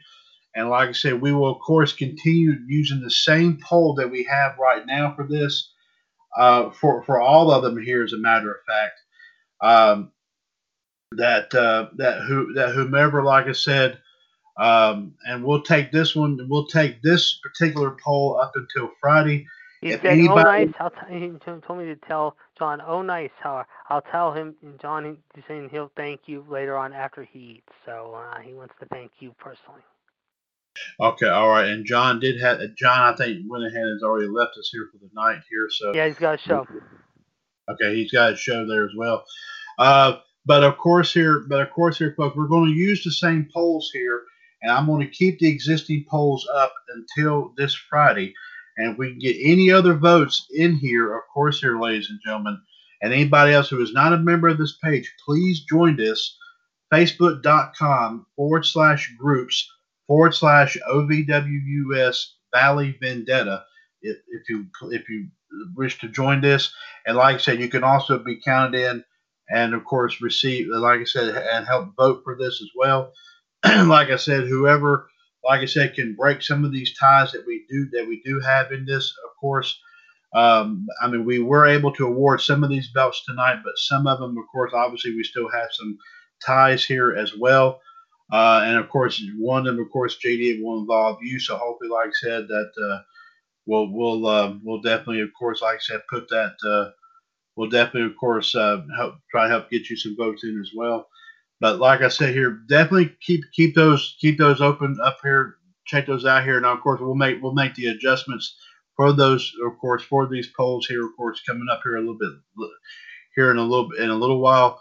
I will also tell you on the Revolution Radio Facebook page some of the stuff that we have currently right now. Speaking of Danny, some of the matches that we had that Danny scheduled to compete in. Of course, he hasn't been able to be on the show here for a little while. I will, of course, give you some updates on some of the polls that we have posted here. Of course, concerning some of the matches that he's either the champion or the challenger in right now. Let me go ahead and give you that here. First off, I will go and tell you the Clash of Champions opinion poll that I posted here uh, that I did post here, of course, um, here um, oh, not too long ago. The U.S. title, uh, according to three people, th- was that they considered this one the best matchup from this past Sunday, followed by two people saying that the IC title match was the best match from this past Sunday. So this one right here, you continue to vote on, of course, at, at any time here that you wish. Uh, as for the, the the belts that, uh, of course, Danny is defending or going after here, let me go ahead and give you these officials. This right here will be up on Friday, so you got until Friday to do some voting on all this. The FMW US World Heavyweight Championship. The current champion Mitt Patel is leading Danny in this one, two votes to nothing. So, so hopefully, like so, there, there, there you have for that. The WCW US Maple Leaf Championship, Danny defending against Fonzie. Fonzie, believe it or not, has one vote right now. Danny does not have one at all. Uh, um, the Lucha US Gift of the Gods Championship, Danny defending against Michelle. Michelle is leading with leading that right now, two votes to nothing. The NJPW US uh, Intercontinental title, Michelle is defending against Danny. Uh, Michelle is leading Danny in that one, also two votes to nothing. The WCW US World One Championship, uh, Danny defending against the loose cannon Shaquille Cole Cephas. Both are tied right now at one vote each. And the WCW US Iron Man Heavy Metal Weight Championship, uh, and JD, you'll be one of the first to hear this uh, if you're still on here with me here. I'm still here. Uh, okay. Believe it or not, Danny, Danny, of course, set to defend that belt against John. John may have a little bit of payback from what I just mentioned about the OVW US TV title because John is currently leading that poll over Danny two votes to nothing right now. Hmm. So, but that one that one will be up on Friday. So like I said, you have until Friday to of course cast your votes here. Like I said, for like I said, all these matches that of course are involve our own Danny from Oak Park. He's either defending these belts or he's going after these belts. But of course, he hadn't been on for, for quite some time, so we have we've been doing his matches in this sense until he's able to come back on here and do some. Danny says some, Danny's been telling me he's been. I mean, with everything that's happening in California and other things, not just with what's been happening out there with all the craziness and the things. Like I said, like I said, however, like I said, a lot's been happening. I mean. Okay, well, it's understandable. I mean, of course, we understand they had, but that's one reason why. But of course, like I said, we hope, of course, to hear from him, hear from him, of course, here very, very soon. And we hope, like I said, that uh, we he gets an opportunity to come back on. We'd like to hear from him again here very, very soon. And of course, our thoughts and well wishes are definitely with uh, Danny from Oak Park here. Of course, like I said, as we sent, of course, with all everything, all the wild stuff going on in, Cal- in California, especially with the deal with the pandemic. Of course, obviously with the wildfires going on out there and everything. Yeah, I can. I mean, you see how bad it is out in Napa. I mean, it's it's scary. It really is. So absolutely, absolutely. So we like I said, we want we, we like I said, like I said, send our thoughts and prayers, of course, to of course Danny and his family, and I hope, like I said, we we, we want to, of course. Uh, we also we all want, want him to know that, like I said, we're thinking about all we're thinking about him, of course, out here, of course, in all of our in all of our from all of our locations out, out here out east, of course, North Carolina, Virginia, Pennsylvania, Canada, uh, everywhere. Of course, out here we're sending our we're sending our thoughts and prayers our way to Danny from Oak Park and all that. And like I said, whenever he's ready to receive, of course, uh, any if he's still is still going to uh, be able to hold on to these some of these championship belts, or of course, like I said, whatever belts he does end up picking up, we will hold them for him whenever the time's right, then we will hand them to him whenever he is ready to come back here on here with us. Now, let me go ahead and point out a little something here. My um, now I've been reading a little bit here about the situation here. Obviously, here about the um, um, about the um, takeover about the takeover 31 uh, show, of course, coming up here uh, of course, everybody's asking me, uh, what what what do you what what do you plan on uh, um, what what do you plan on doing? Of course, as far as as far as your prediction title challenge for, of course, this this coming uh, I believe it's this coming Saturday. Is when this show is, I believe. Sunday. Uh, yeah. Oh, it's Sunday. It is Sunday. Okay, it's Sunday. Okay, all right, thank you. Okay, I, okay, that's right. That's right. It, it is the fourth. Yes, that's that's correct. Okay. Well, we do have five matches lined up here, ladies and gentlemen. Of course, the North American title. Uh, Damian Priest versus Johnny Gargano, Io Shirai versus Candice LeRae for the women's title, Finn Balor versus Kyle O'Reilly for the NXT title, of course Kushida taking on Velveteen Dream, and Santos Escobar versus Isaiah Swerve Scott, and they're still calling this the interim NXT cruiserweight title.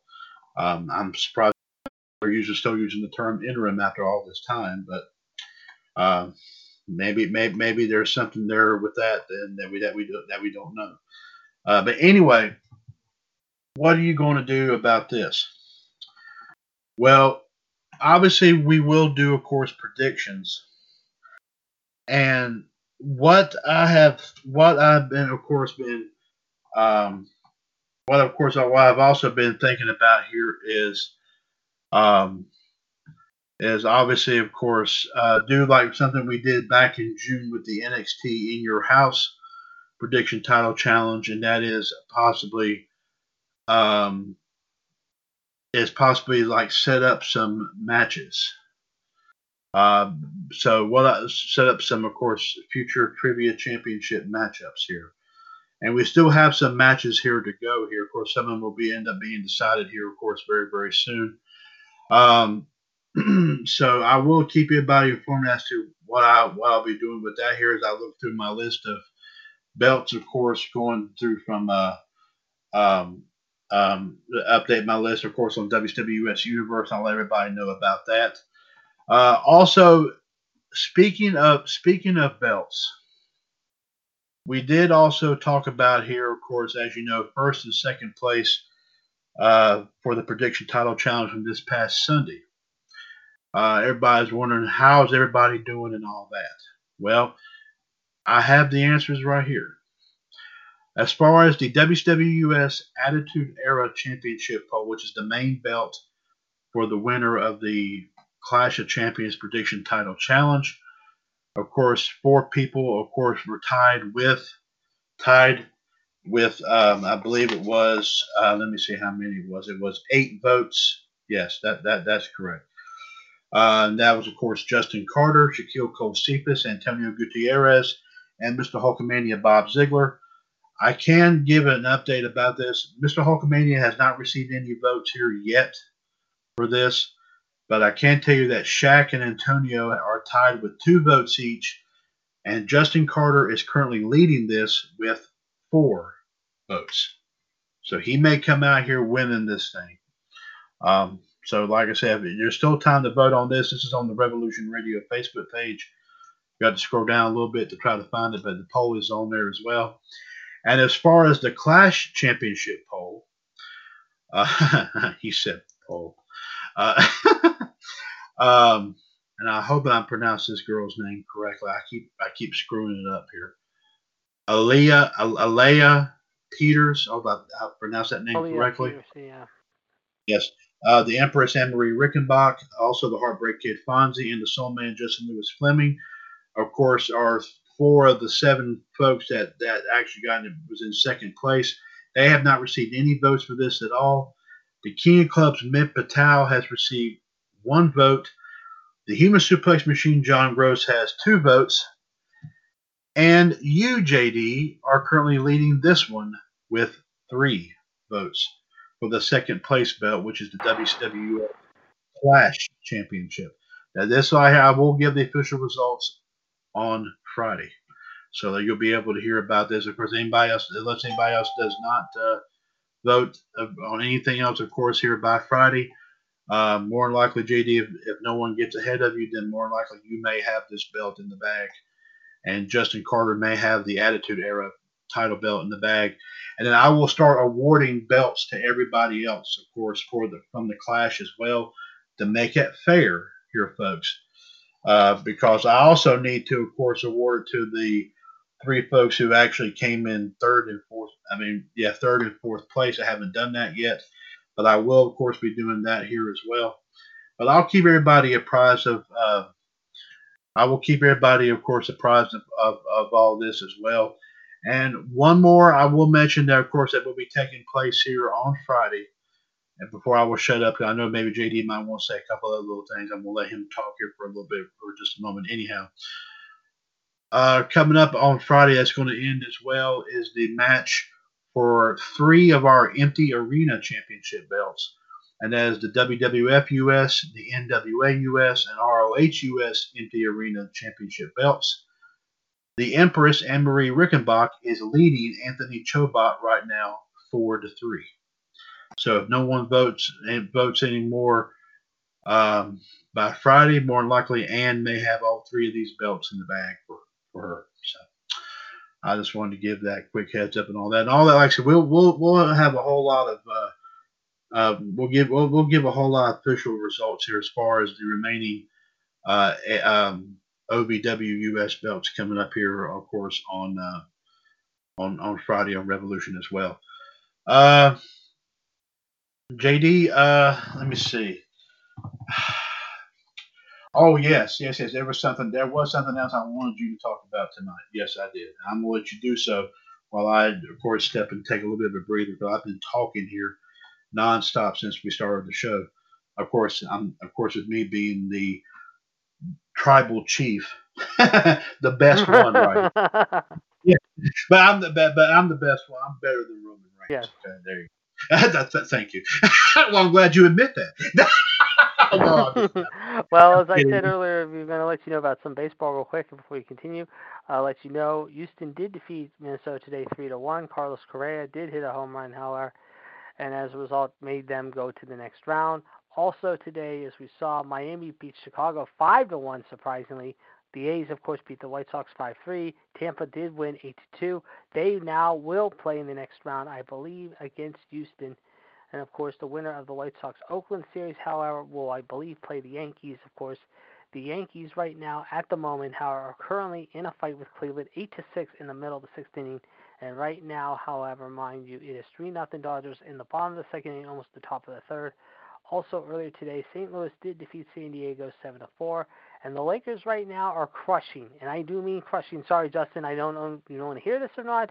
By 28 so far, Anthony Davis with 28 points tonight, having a big night at the office. LeBron 15, Butler's got 19 to lead the Heat, but right now we're late in the third quarter. The Lakers could be up one nothing in this series, believe it or not. After tonight, we'll keep an eye on this and let you know about this and the Dodger game as well as the Yankee game before we go off the air tonight. All right, thank you very much, JD. Before I let you talk about what I'm sure I'm going to bring up here momentarily, uh, interesting point in history that John did bring to our attention. This is something I'm sure you probably remember. 30 years ago today, your team, the Pirates, won the National League East title. I remember that. 19, yeah, it does. 1990. 1990. I can yes. remember that like it was yesterday. I do recall that. Yes, I do remember that. Yes, I remember that yeah. very, very well. Absolutely. And in the meantime, here, ladies and gentlemen, I'll step away for a few moments here on 892 of Revolution here. I will give you, of course, of course, uh, a rundown of everything going on the next couple days here momentarily. But I wanted to get, I wanted to get, uh, because uh, on his, his personal opinion on this, because he was on top of this throughout the whole night last night on Revolution, and of course, um, and I want to, of course, like I said, I definitely got to hear what he had to say here, and I'm sure we all know how he's going to feel about this. JD, we would like to get your personal thoughts and opinions here directly about the situation, about the infamous very first presidential debate of 2020 between former Vice President Joe Biden and the man, of course, with with with with, with also has a toupee for a brain, and that is, of course, our current president Donald Trump. So I will step away for just one second here. I got it. We got to have your thoughts about it. I like to have them on the record here. So please go ahead and do so. I will be back momentarily, of course. Uh, we'll end the show a little bit after. That's okay. Uh, let's get your thoughts in about it I know that you want to sound, and I'm going to give you some time to do so. So please go ahead. I'll be back momentarily. Okay. Let me just say last night was a very interesting night in Cleveland. Chaotic? Yes. Crazy? Oh, you bet. Believe me. Uh, cringy? Yeah, definitely. Last night, however, the debate was absolutely a circus. A circus, well. I mean, it was a very, very heated debate last night, no question about it, between Vice President Biden and the man with the tiny hands, however, the infamous toddler Donald J. Trump. Was Donald Trump wrong in what he said? Oh, yeah, definitely he was wrong. He was definitely wrong on what he said last night. By attacking Biden's sons, however, and his family, however, Joe Biden wouldn't stoop as low as that whatsoever. Let me just do something here real quick, guys. Hold on. I'm just trying to get this here. Uh, uh, hold on a second. Uh, okay. All right, hold on a second. Da, da, da, da, da, da, da. Okay. As I said, okay, here we go. Like I said, what happened last night was absolutely disturbing on so many levels. I mean, let's talk about the real story last night, shall we? I mean, what he said last night, it was, I mean, the debate commission has always said they're going to make some changes, however, after what happened last night. 73 million people watched this last night on 16 networks. 16! We're talking, folks. Networks, and 73 million watched it. Chris Wallace, I almost felt sorry for him last night. I really did. He tried to control the chaos and he tried to control everything that went with it. Did it work? Not really. Not really. Like I said, I mean, what happened last night was absolutely cringy beyond words. What Joe Biden said, will you shut up, man, I think was well said. And especially when Trump, time and time and time again, however, basically, he was told, however, to keep his mouth quiet and not go over the thing. At one point, however, mind you, however, like I said, Trump basically continued to interject and speak over Biden at times also saying, I guess I'm in a debate with you, not him. I'm not surprised, however. Then when Biden said keep yapping, man, that was even more funny, however. Basically, however, I think a lot of people, however, felt the same way. But like I said, what happened last night, some people say, however, both guys were kind of basically acting childish and petty and arrogant and narcissistic. Maybe so. Maybe so. But let me tell you, who had the last laugh at the end of the night? In fact, however, earlier today, Chris Wallace, however, mind you, however, said in his first interview today, however, this, however, the New York Times, however, in his first interview after the debate, told the New York Times candidate could still talk of each other and disrupt, quote, their proceedings if their microphones are muted. Like I said, however, this is what he said about the thing. Where is it, however? Last night, okay, here's what he said. CPD said in a statement the following. Last night's debate made it clear that additional structure should be added to the format of the remaining debates to ensure a more orderly discussion of issue, the issues. The CPD will be carefully considering the charges that it will adopt and announce those measures shortly. Now, Biden today called, however, mind you, Trump's behavior and national embarrassment during a press conference in Ohio today and encouraged the CPD to impose better regulations to handle the issue the second and third debate. He went on to say the following. Say a question gets asked of Trump, he has no microphone. He has two minutes to answer the question. No one else has a mic. I don't know what the actual rules are going to be literally, but that's what seems to be making sense. According to the Washington Post's Aaron Blake, Biden interrupted 22 times. 22 times during this hour and a half long debate, hour and mm, almost 40 minute debate. Does anyone want to guess how many times Trump interrupted last night? Does anyone want to take a stab at this? If you don't mind me saying so, JD, I, I actually saw a video of this because I wanted to see the infamous moment that you were bringing up, and I watched a little bit of this. It was like a seven-minute video off of Fox, off of, off of the YouTube channel for Fox News.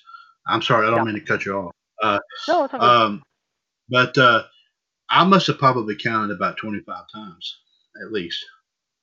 Well, 20, you'll be surprised. 20, 20. You, you, you're right in the ballpark. Try 71 times last night. 71. That, that's not surprising. No. Any number no. is not. No, not when you said, however, at times, however, however, Chris, like I said, Wallace, however, told the Kansas to stop interrupting, however, and like I said, however, at one point Biden called Trump a clown and directly told him, "Will you shut up, man, and quit your yapping?" You know. Yeah. Let me tell you one oh, thing. Biden wasn't afraid to pull punches on this. He was not afraid to pull punches with Donald J. Trump. Or say they say JD, JDT, Jagoff Donald Trump, I should say. And I'm going to call him Jagoff Donald Trump. Because last night, however, you basically took it upon yourself, Mr. President, to attack a man's family. When in fact Joe Biden showed common sense, showed brain, something you have very little of, my friend, basically. And basically, you decide to attack his son Hunter and his son Bo. Why don't you tell us about your wife, Ivanka? Why don't you tell us about your perfect daughter, Melania. Why don't you tell us about your dingus' sons, Eric and Donnie Jr.? Okay? Why don't you tell us how last night you were afraid to make the biggest, most critical statement and the most arrogant statement of them all? No, I'm not talking about your tax records, although you say how you've paid taxes basically every year. Well, guess what? How much did you pay in your first two years there, Donald? Tell us. Why don't you just tell us right now? How much did you pay? Oh, that's right. You paid only $750. Tip money, if you ask me. Tip with a P, not with a T. A P as in pissant, because that's what you are. And then, Mm-hmm. That's not all. You decide, however, to talk about the biggest problem that is facing our country right now, amidst the pandemic, mind you, which you continue to proclaim it's fake, and we'll have a vaccine by the end of the year, and that people, however, will say that this was nothing, however.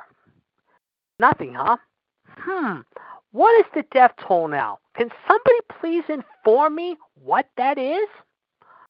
Anyone? It- Oh, The United States, good. the bulk of it now. Yeah, in the U.S. alone. But what is it correctly in the United States as of today? Can somebody please tell me what that is? Not just not worldwide, but I'm talking in the U.S. in general. What is it as of today? Can someone tell me? That was, I, last I heard was over 200,000. wasn't? Two hundred five thousand. And before this oh. year's out, possibly we could be looking at more. And what do you say to that, Mr. President? You're laughing about it. You're playing on your golf courses. You're playing basically Russian roulette with the world, and you don't give one iota shit damn about anyone but your narcissistic, egomaniacal self. And yet, next week, we're going to have your buddy, Mr. Pence, go up against Kamala Harris. Now, I'm sure Mr. Pence, unlike you, you ungrateful, heartless, soulless jackass, will show compassion to Kamala. Although at times I have not been agreeable to Mr. Pence in the past, and I will continue not to be agreeable to Mr. Pence, I am sure at least he will show some morals and decency, something you had very little of last night, my friend. And again, it goes back to the comment you made about one thing. One of the things that you made very personal last night when you made the comments about a militia. And when you told everyone to stand down. First off, who in the hell, who in the blue hell gave you that right to say that comment? Did anyone tell you from your own family? Did anyone tell you from your own office to make that comment? I'm sure neither one of them did. And if they did, shame on them. But here's where I'm going to finish up with my comments on this. One person said that you had an off night, somewhat, but also a winnable night. Well, I wouldn't say winnable. You had a fairly decent night. You know who that was? Can anyone guess who that person really was? And it wasn't a member of his family, and it wasn't any one of the Trump team. Although this guy has been known to be a somewhat, in the past, a good friend of the president's. Can anyone guess who that was? Hmm. Take a guess. Hmm. Enlighten us, please. It was none other than New Jersey former governor, ass clown clown, Chris Christie, who decided to back the president and had some choice words to say about Mr. Biden. But here is the clincher, okay? And you're going to love this. This is very good stuff, by the way. Such good shit, as they say. Okay, Mhm. here we go. This is as of within the last, uh, like I said, however, this is what he said within the last 40 minutes. Here's some of the tweets he said. I want to defend and preserve our nation's historic values. Our opponents stand with rioters. I stand with the heroes of law enforcement. Biden says anti- Antifa is just an idea. Ideas don't assault cops and burn down buildings. Antifa is a domestic terrorist organization. In just three and a half years, we have secured America's borders, rebuilt the awesome power of the U.S. military, obliterated the ISIS, fixed our disastrous trade deals, and brought jobs back home to America and back to Minnesota. This is what he was talking about tonight. This is what he said 45 minutes ago now. Last night, I did what the corrupt media has refused to do. I held Joe Biden accountable for his 47 years of lies, 47 years of betrayals, and 47 years of failure. The whole nation saw the truth. Joe Biden is too weak to lead this country. Weak, you say? Hmm, okay. Here's some more. 10 minutes ago. 100,000 defective ballots in New York. They want to replace them. But where and what happens to the ballots that were first sent? They will be used by somebody, U.S. Somebody. USA and the scam. Go out and vote. Uh, let's see. Some more comments. Okay. Uh, Lindsey Graham. Okay. Seven hours ago said this. This never would have come to pass had President Obama's NRLB been allowed to shut down Boeing South Korea South Carolina operations down. And let's see. Okay, here we go. Okay, you're gonna love this. Uh, highest cable TV ratings of all time. Second highest overall TV ratings of all time. Someday these fake media companies are to miss me very badly. Mm-hmm. Yeah. Keep telling yourself that, Donald. Keep telling yourself that, however. Mm-hmm. And uh, let's see here. What else did he say here? I'm just taking a look at some more comments he said today. Uh, thank you, Chuck and Harry. Uh, okay, here we go. Uh, let's see. Okay, here we go. This is charming. After debate. Many more people would have died from the China virus if Sleepy Joe were your president. He didn't want me to close our country to infected China until two months later when he said I was right. Now he likes to say they didn't close up fast enough. Just another politician. yeah. Okay, Donald. Why don't you just tell us, however, how many people you've put out of work, okay, in certain places, in the Midwest especially. Why don't you tell us how many times you put the people of Michigan, Ohio, Minnesota, Wisconsin, and all the farmland states out of work, basically? Why don't you tell us in Michigan, especially with the auto workers, and the same with Ohio? Why don't you tell us how many people you put out there, okay? While you were having fun in your golf game in Mar-Largo and basically being with your little puppet puppy, Putin, if you will. Why don't you tell us how many times you wanted to try to start a war with the U.S.? Why don't you tell us how many times you were desperate, however, mind you, of what's going on? Why don't you tell us the lies that you spread? How you said, "Oh, I never was friends with Vladimir Putin. I never was friends with friends with Kim Jong Un." No, of course not. I was just being a good little boy, however. You weren't. no, you weren't. But here's the thing, and I'm going to wrap it up by saying this before I get into too deep. The key is in five weeks' time, we could be looking at a new leader in this world. Really could. Or we could be exposed to, once again, four more years of hell. And if he thinks that this country is going to be back on its feet, however, with his term this time by building a so called wall, which he thinks he's still going to get that done, and if he thinks he's going to continue to make everything great again, yeah, guess again. Guess again. He's going to continue to make people suffer. That's just my opinion. Maybe you'll agree to it. Maybe people disagree. Again, opinions vary. But all I can say is the key word is go out and vote. At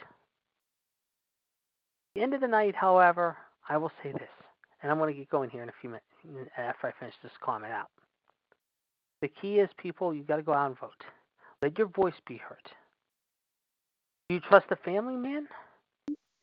And a guy who is sincere and means the truth? Or do you want to be believe a clown who's been screwing up this country for the last three years, ever since he got in office, and because he got in office the first time, because basically he bribed somebody and kissed the ass of certain people, however, basically, to steal the presidency away when he basically should have been beaten in his own game. Hell, three years ago, we could have had the first woman president, and we almost did. But again, it was certain states, however, that backed this clown. Now, the question is what states are going to back him this time? Which ones are going to see from the lies and scams that he has pulled in the past, and are they going to trust him again to vote for him again? I can tell you right now, there's eight states. I mean, there's 50 states, but there's eight states I feel that are going to be key states to watch for in this election. Four of them are in the Midwest alone Michigan, Wisconsin, Minnesota, and Ohio. The other states are as follows California, Texas, Pennsylvania, and Florida. Those are the eight I feel that are going to be one states to watch. Because the last time, if everyone remembers, he barely, barely got by and barely won in Ohio, he barely won in Pennsylvania. It depends on what part of PA you're at and what part of Ohio, too. But he stole Florida, obviously, because Florida is his home. Most notably, southern Florida. And now the question is is that going to be the case again here in five weeks' time from tonight? Will that be the case in five weeks from now when we see South Florida once again support this ignorant, overbearing, zealous, heartless, soulless, evil jackass? It very well could be. It very well could be. But at the same time, they might turn their back on him. Just might. Might be in the key word. All I know is this. The ball is now basically been already played, however. The game is already still going on as we speak. There is no final quarter yet. There's no final 15 minutes yet. We're only in midway through the first, literally, first quarter and a half, almost first near already midway through the first quarter. We won't reach halftime till next week, however, obviously when Harris and Pence speak, and it will be interesting to see how that comes off. I think it will be pretty good. I hope that Pence, again, does not become the evil, heartless jackass like his boss is. I think he'll do okay. The real test, obviously, I think will be coming up in two and a half weeks from now, towards the end, middle of October near late October. But come at the end of October, the first day of November, right before the election, then we're going to see the final almost 15 and a half plus minutes to go.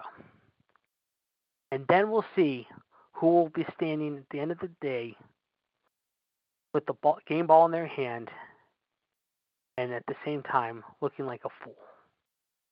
So I'm going to wrap it up by saying this Trump, you better be ready because in five weeks' time, my friend, there will be hell coming down upon you. People who will back you, sure. People who back your sorry ass, however, all I can say is you're a bunch of arrogant, narcissistic, silly fools and twats. But for the people who want a true leader, and Biden said this last night, and I want to quote Joe Biden saying this. For the smart people out there who want change in America and who believe that we need change, we need it now more than ever. We need peace more than ever. We don't need to continue to see what this year has been like. We've already gone through hell enough this last year, if not quite some time now. We do not want to go through another four years of hell, because if we do, I fear the worst. And I told this to Justin, I told this to everyone else, both on and offline, and through text messaging and whatnot, and phone calls as well if in fact we're stuck in this situation even again for another four years, we could be looking at one thing and one thing only. This is scary to even talk about now, but it could very well happen. We could be looking at one thing. That hmm. is very much this. This could be a very serious possibility. World War III. I fear, I fear, not only for myself, but for everyone out there, this could very well happen. I hope not. But all I know is if it does happen, however, the blood is going to be on your hands now, Mr. President. It's not going to be on the soldiers who gave their lives and served our country. Sure, it might be. And for their families, they're going to either they're going to feel more anger and be appalled and upset and downright pissed off as much as I am and everyone else throughout the world. Some will, some won't. Again, opinions vary and uh, overall takes vary. But this time, you better realize you don't take responsibility for this, however. They're going to come down to that White House of yours, bring you up by your balls, no pun intended, and your toupee, and hang you so far deep by your nuts, you'll be wanting to be, you'll be screaming for mercy and begging for mercy. And if you think you're not going to show any mercy, how when they do that, Harold, guess again, because they're going to absolutely show absolutely no remorse against you. You better realize right now, the clock is running. However, your time and my time for the evening is almost up, but your time, sir, is just about an end. Better be prepared for what might happen to you after you leave the White House, if you do leave the White House. Because if you don't, you're going to be one sorry individual that'll begin a lot more anger, more than anger. You'll begin everyone wanting to come down to that White House of yours. No disrespect to anyone about this in their history and whatnot. They just might want to burn your home to the ground. Because that is how this very well could happen. Because you're setting yourself up to be a very serious situation. And if you don't see what it is, however, shame on you. Because guess what? They're not going to put up with it. Well, I agree. Uh, one thing I will mention, JD, I just posted that I saw this a moment ago. It's a six. It's only a 16 second video. I won't, won't post it and all, but according to our, one of our local TV stations down here, uh, uh, they just said on Friday that Kamala Harris's husband is supposed to be in Greensboro. That is good. Very good to hear. And I know he will. Do, when's he supposed to? When's he going to speak? Did he say? It just said. Uh, hold on. Let me play the video. Hold on. Let's Yeah, listen to the video. Friday, Kamala Harris's husband, Doug Emhoff, is going to be in North Carolina. The campaign says he'll be in Greensboro, though it hasn't released any other details. This will be the third stop in the Tar Heel state for the Biden campaign in the last week. Biden was in Charlotte last week, and Harris was in Raleigh on Monday. Okay, so it has not said officially when on Friday, but all I know it's supposed to be. Good. And I, and I and I think and I think with him coming there, I hope everyone in North Carolina and I'm encouraging everyone out there in North Carolina, like I said before. No disrespect to anyone in Carolina, but for you Carolinians out there, I hope you get out and vote. I hope you vote for the right person, like I said. And I think with with Kamala's husband coming, out, I think how even though we saw what happened in what a little bit one area of North Carolina back the clown, I hope they know how that they're going to hear from a very thoughtful, very respectful, very unique person in Mr. Kamala Harris. And I hope you Caroline people show him the proper respect. You don't boo him, you don't throw stuff at him, you don't hiss at him. You listen to hear what he has to say, and if you do that, how shame on you. Because at the end of the day, it's going to be the people want to hear. So, like I said, Mr. Trump, again, and I go back to saying it again, the ball has now been tossed up in the air. No one's favored in this. Not Biden, not you, not Pence, not Kamala, but us people out there. So, like I said, in five weeks' time, we'll find out who the new true leader is. All I know is this, however. You better be ready to see hell come down on you, Mr. Trump. By somehow, some way, you steal this election again. Because you are going to be in for a world of trouble and a world of pain. Just from me. Oh no. Mhm. I'm not going to supply the pain. The American people will be supplying the pain this time. And they'll be kicking down your doors with billy clubs, two by fours, and baseball bats, wanting to smash your puny little tiny little brain in. And then at the end of the day, you can say, What the hell happened to me? We'll tell you what happened to you. You basically got your ass kicked, flat like a pancake. You better be ready because, like I said, once before, I've said this quote many times before, and I'll say it one more time. To quote the movie Tombstone, you better be ready because if you're not, hell's coming with hell's hell's being brought by everyone. There'll be no escape for you, my friend. Oh. Very, very well, very well put indeed, ladies and gentlemen. And on that note, I am going to get rolling. I will talk to you guys on Friday. I might sneak in tomorrow. You never know. I'll let you know. But okay.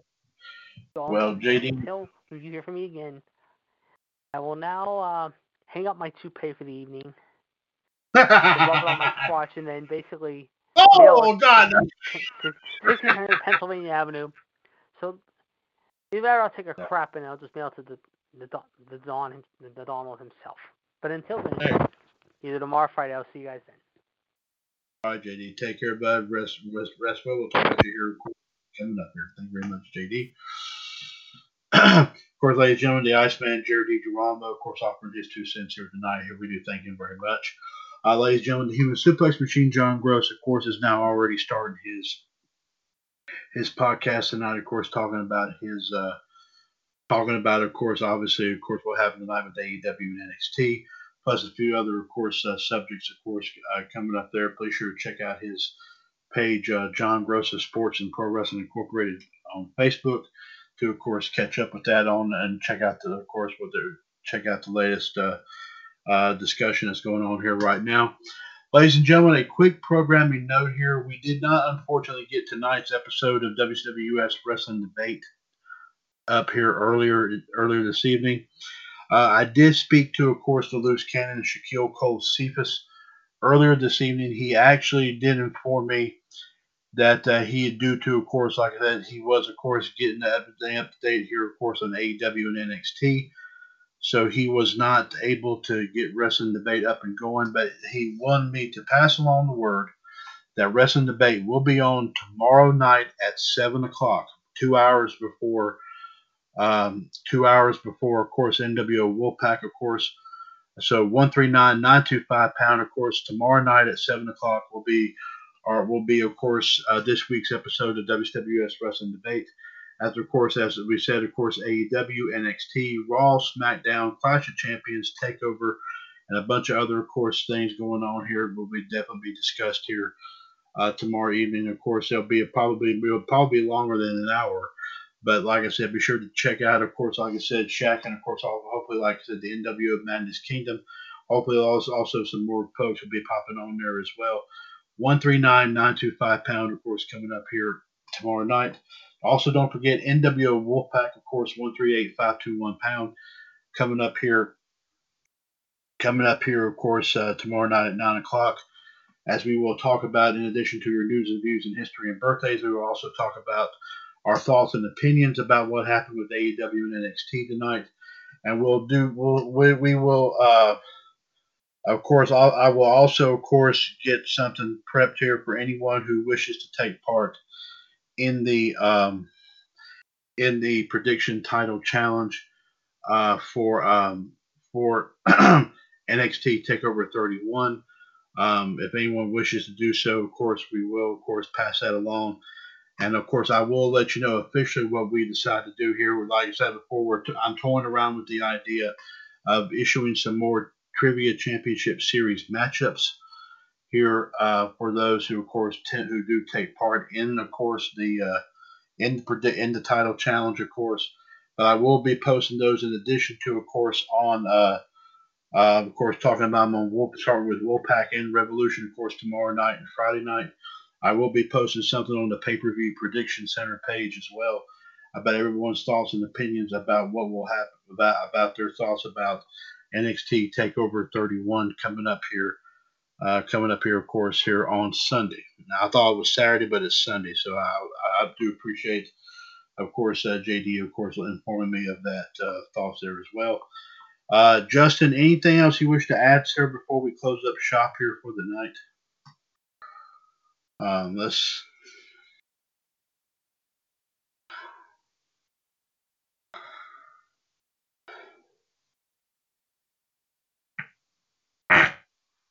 Uh,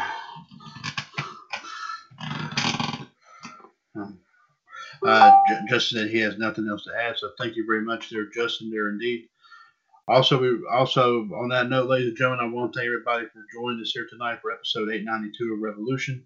of course, the Iceman, Jared DiGirolamo, of course, the Human Suplex Machine, John Gross, and the Soul Man, Justin Lewis Fleming. I do thank them, of course, for popping on here with us here tonight, of course, sharing their thoughts about about the remainder of Clash of Champions from Sunday, also talking about uh, uh, some of the uh, results here about AEW and NXT. and also, uh, thank you. My thanks to John, of course, for the pop wrestling and pop culture history and birthdays tonight, and Justin, of course, for adding on a few more little pieces, of course, of wrestling history. John, Justin, thank you very much here for adding that on here as well. but uh, be sure, of course, ladies and gentlemen, to check out all of our pages, of course, on Facebook. Um, in addition to, of course, some of those that you probably heard me mention here tonight, of course, Revolution Radio, also OBWUS. Uh, also, like we said, the pay per view prediction center page. Don't forget to check out Game Show Alley as well as Entertainment Cavalcade. Uh, also, of course, uh, Sports Roundup. Also, our tribute groups to Don Rickles and Johnny Carson, as well as to Whose Line Is It Anyway. Also, Power Rangers Protecting the Power. Um, Motor Week Retro Review Cars of the Past.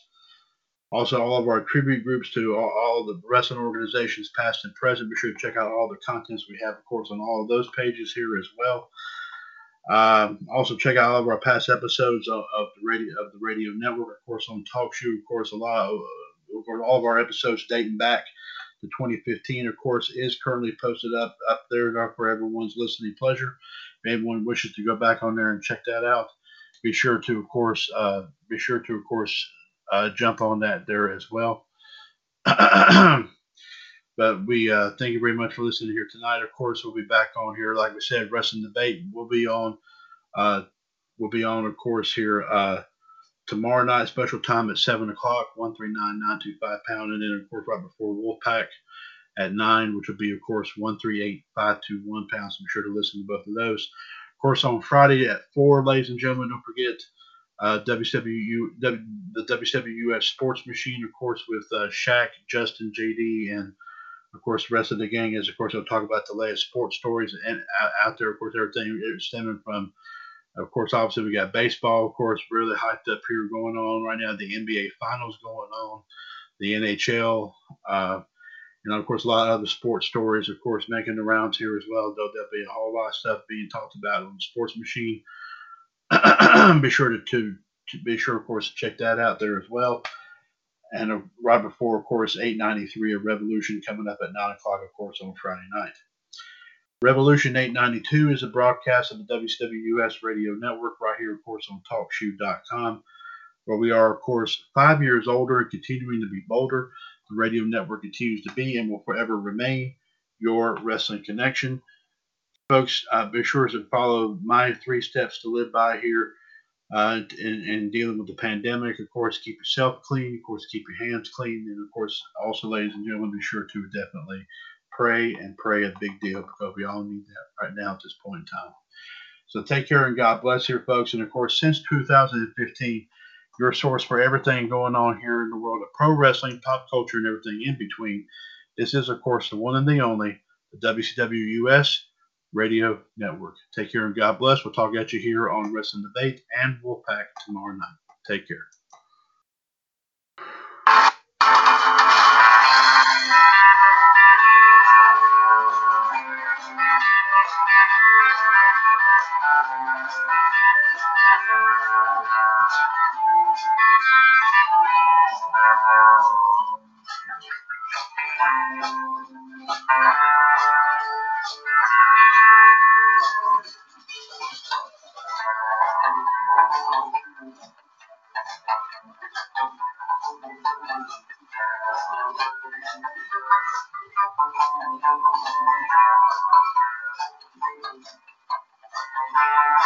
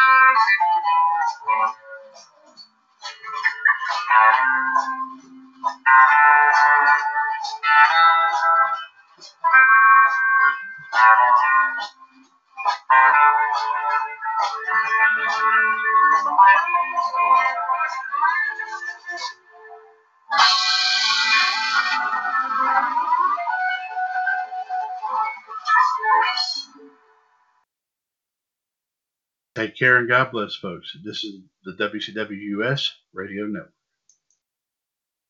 Hey guys, it is Ryan. I'm not sure if you know this about me, but I'm a bit of a fun fanatic when I can. I like to work, but I like fun too. It's a thing. And now the truth is out there. I can tell you about my favorite place to have fun Chumba Casino. They have hundreds of social casino style games to choose from, with new games released each week. You can play for free anytime, anywhere and each day brings a new chance to collect daily bonuses. So join me in the fun. Sign up now at ChumbaCasino.com. No purchase necessary. Group. Void were prohibited by law. See terms and conditions. 18 plus.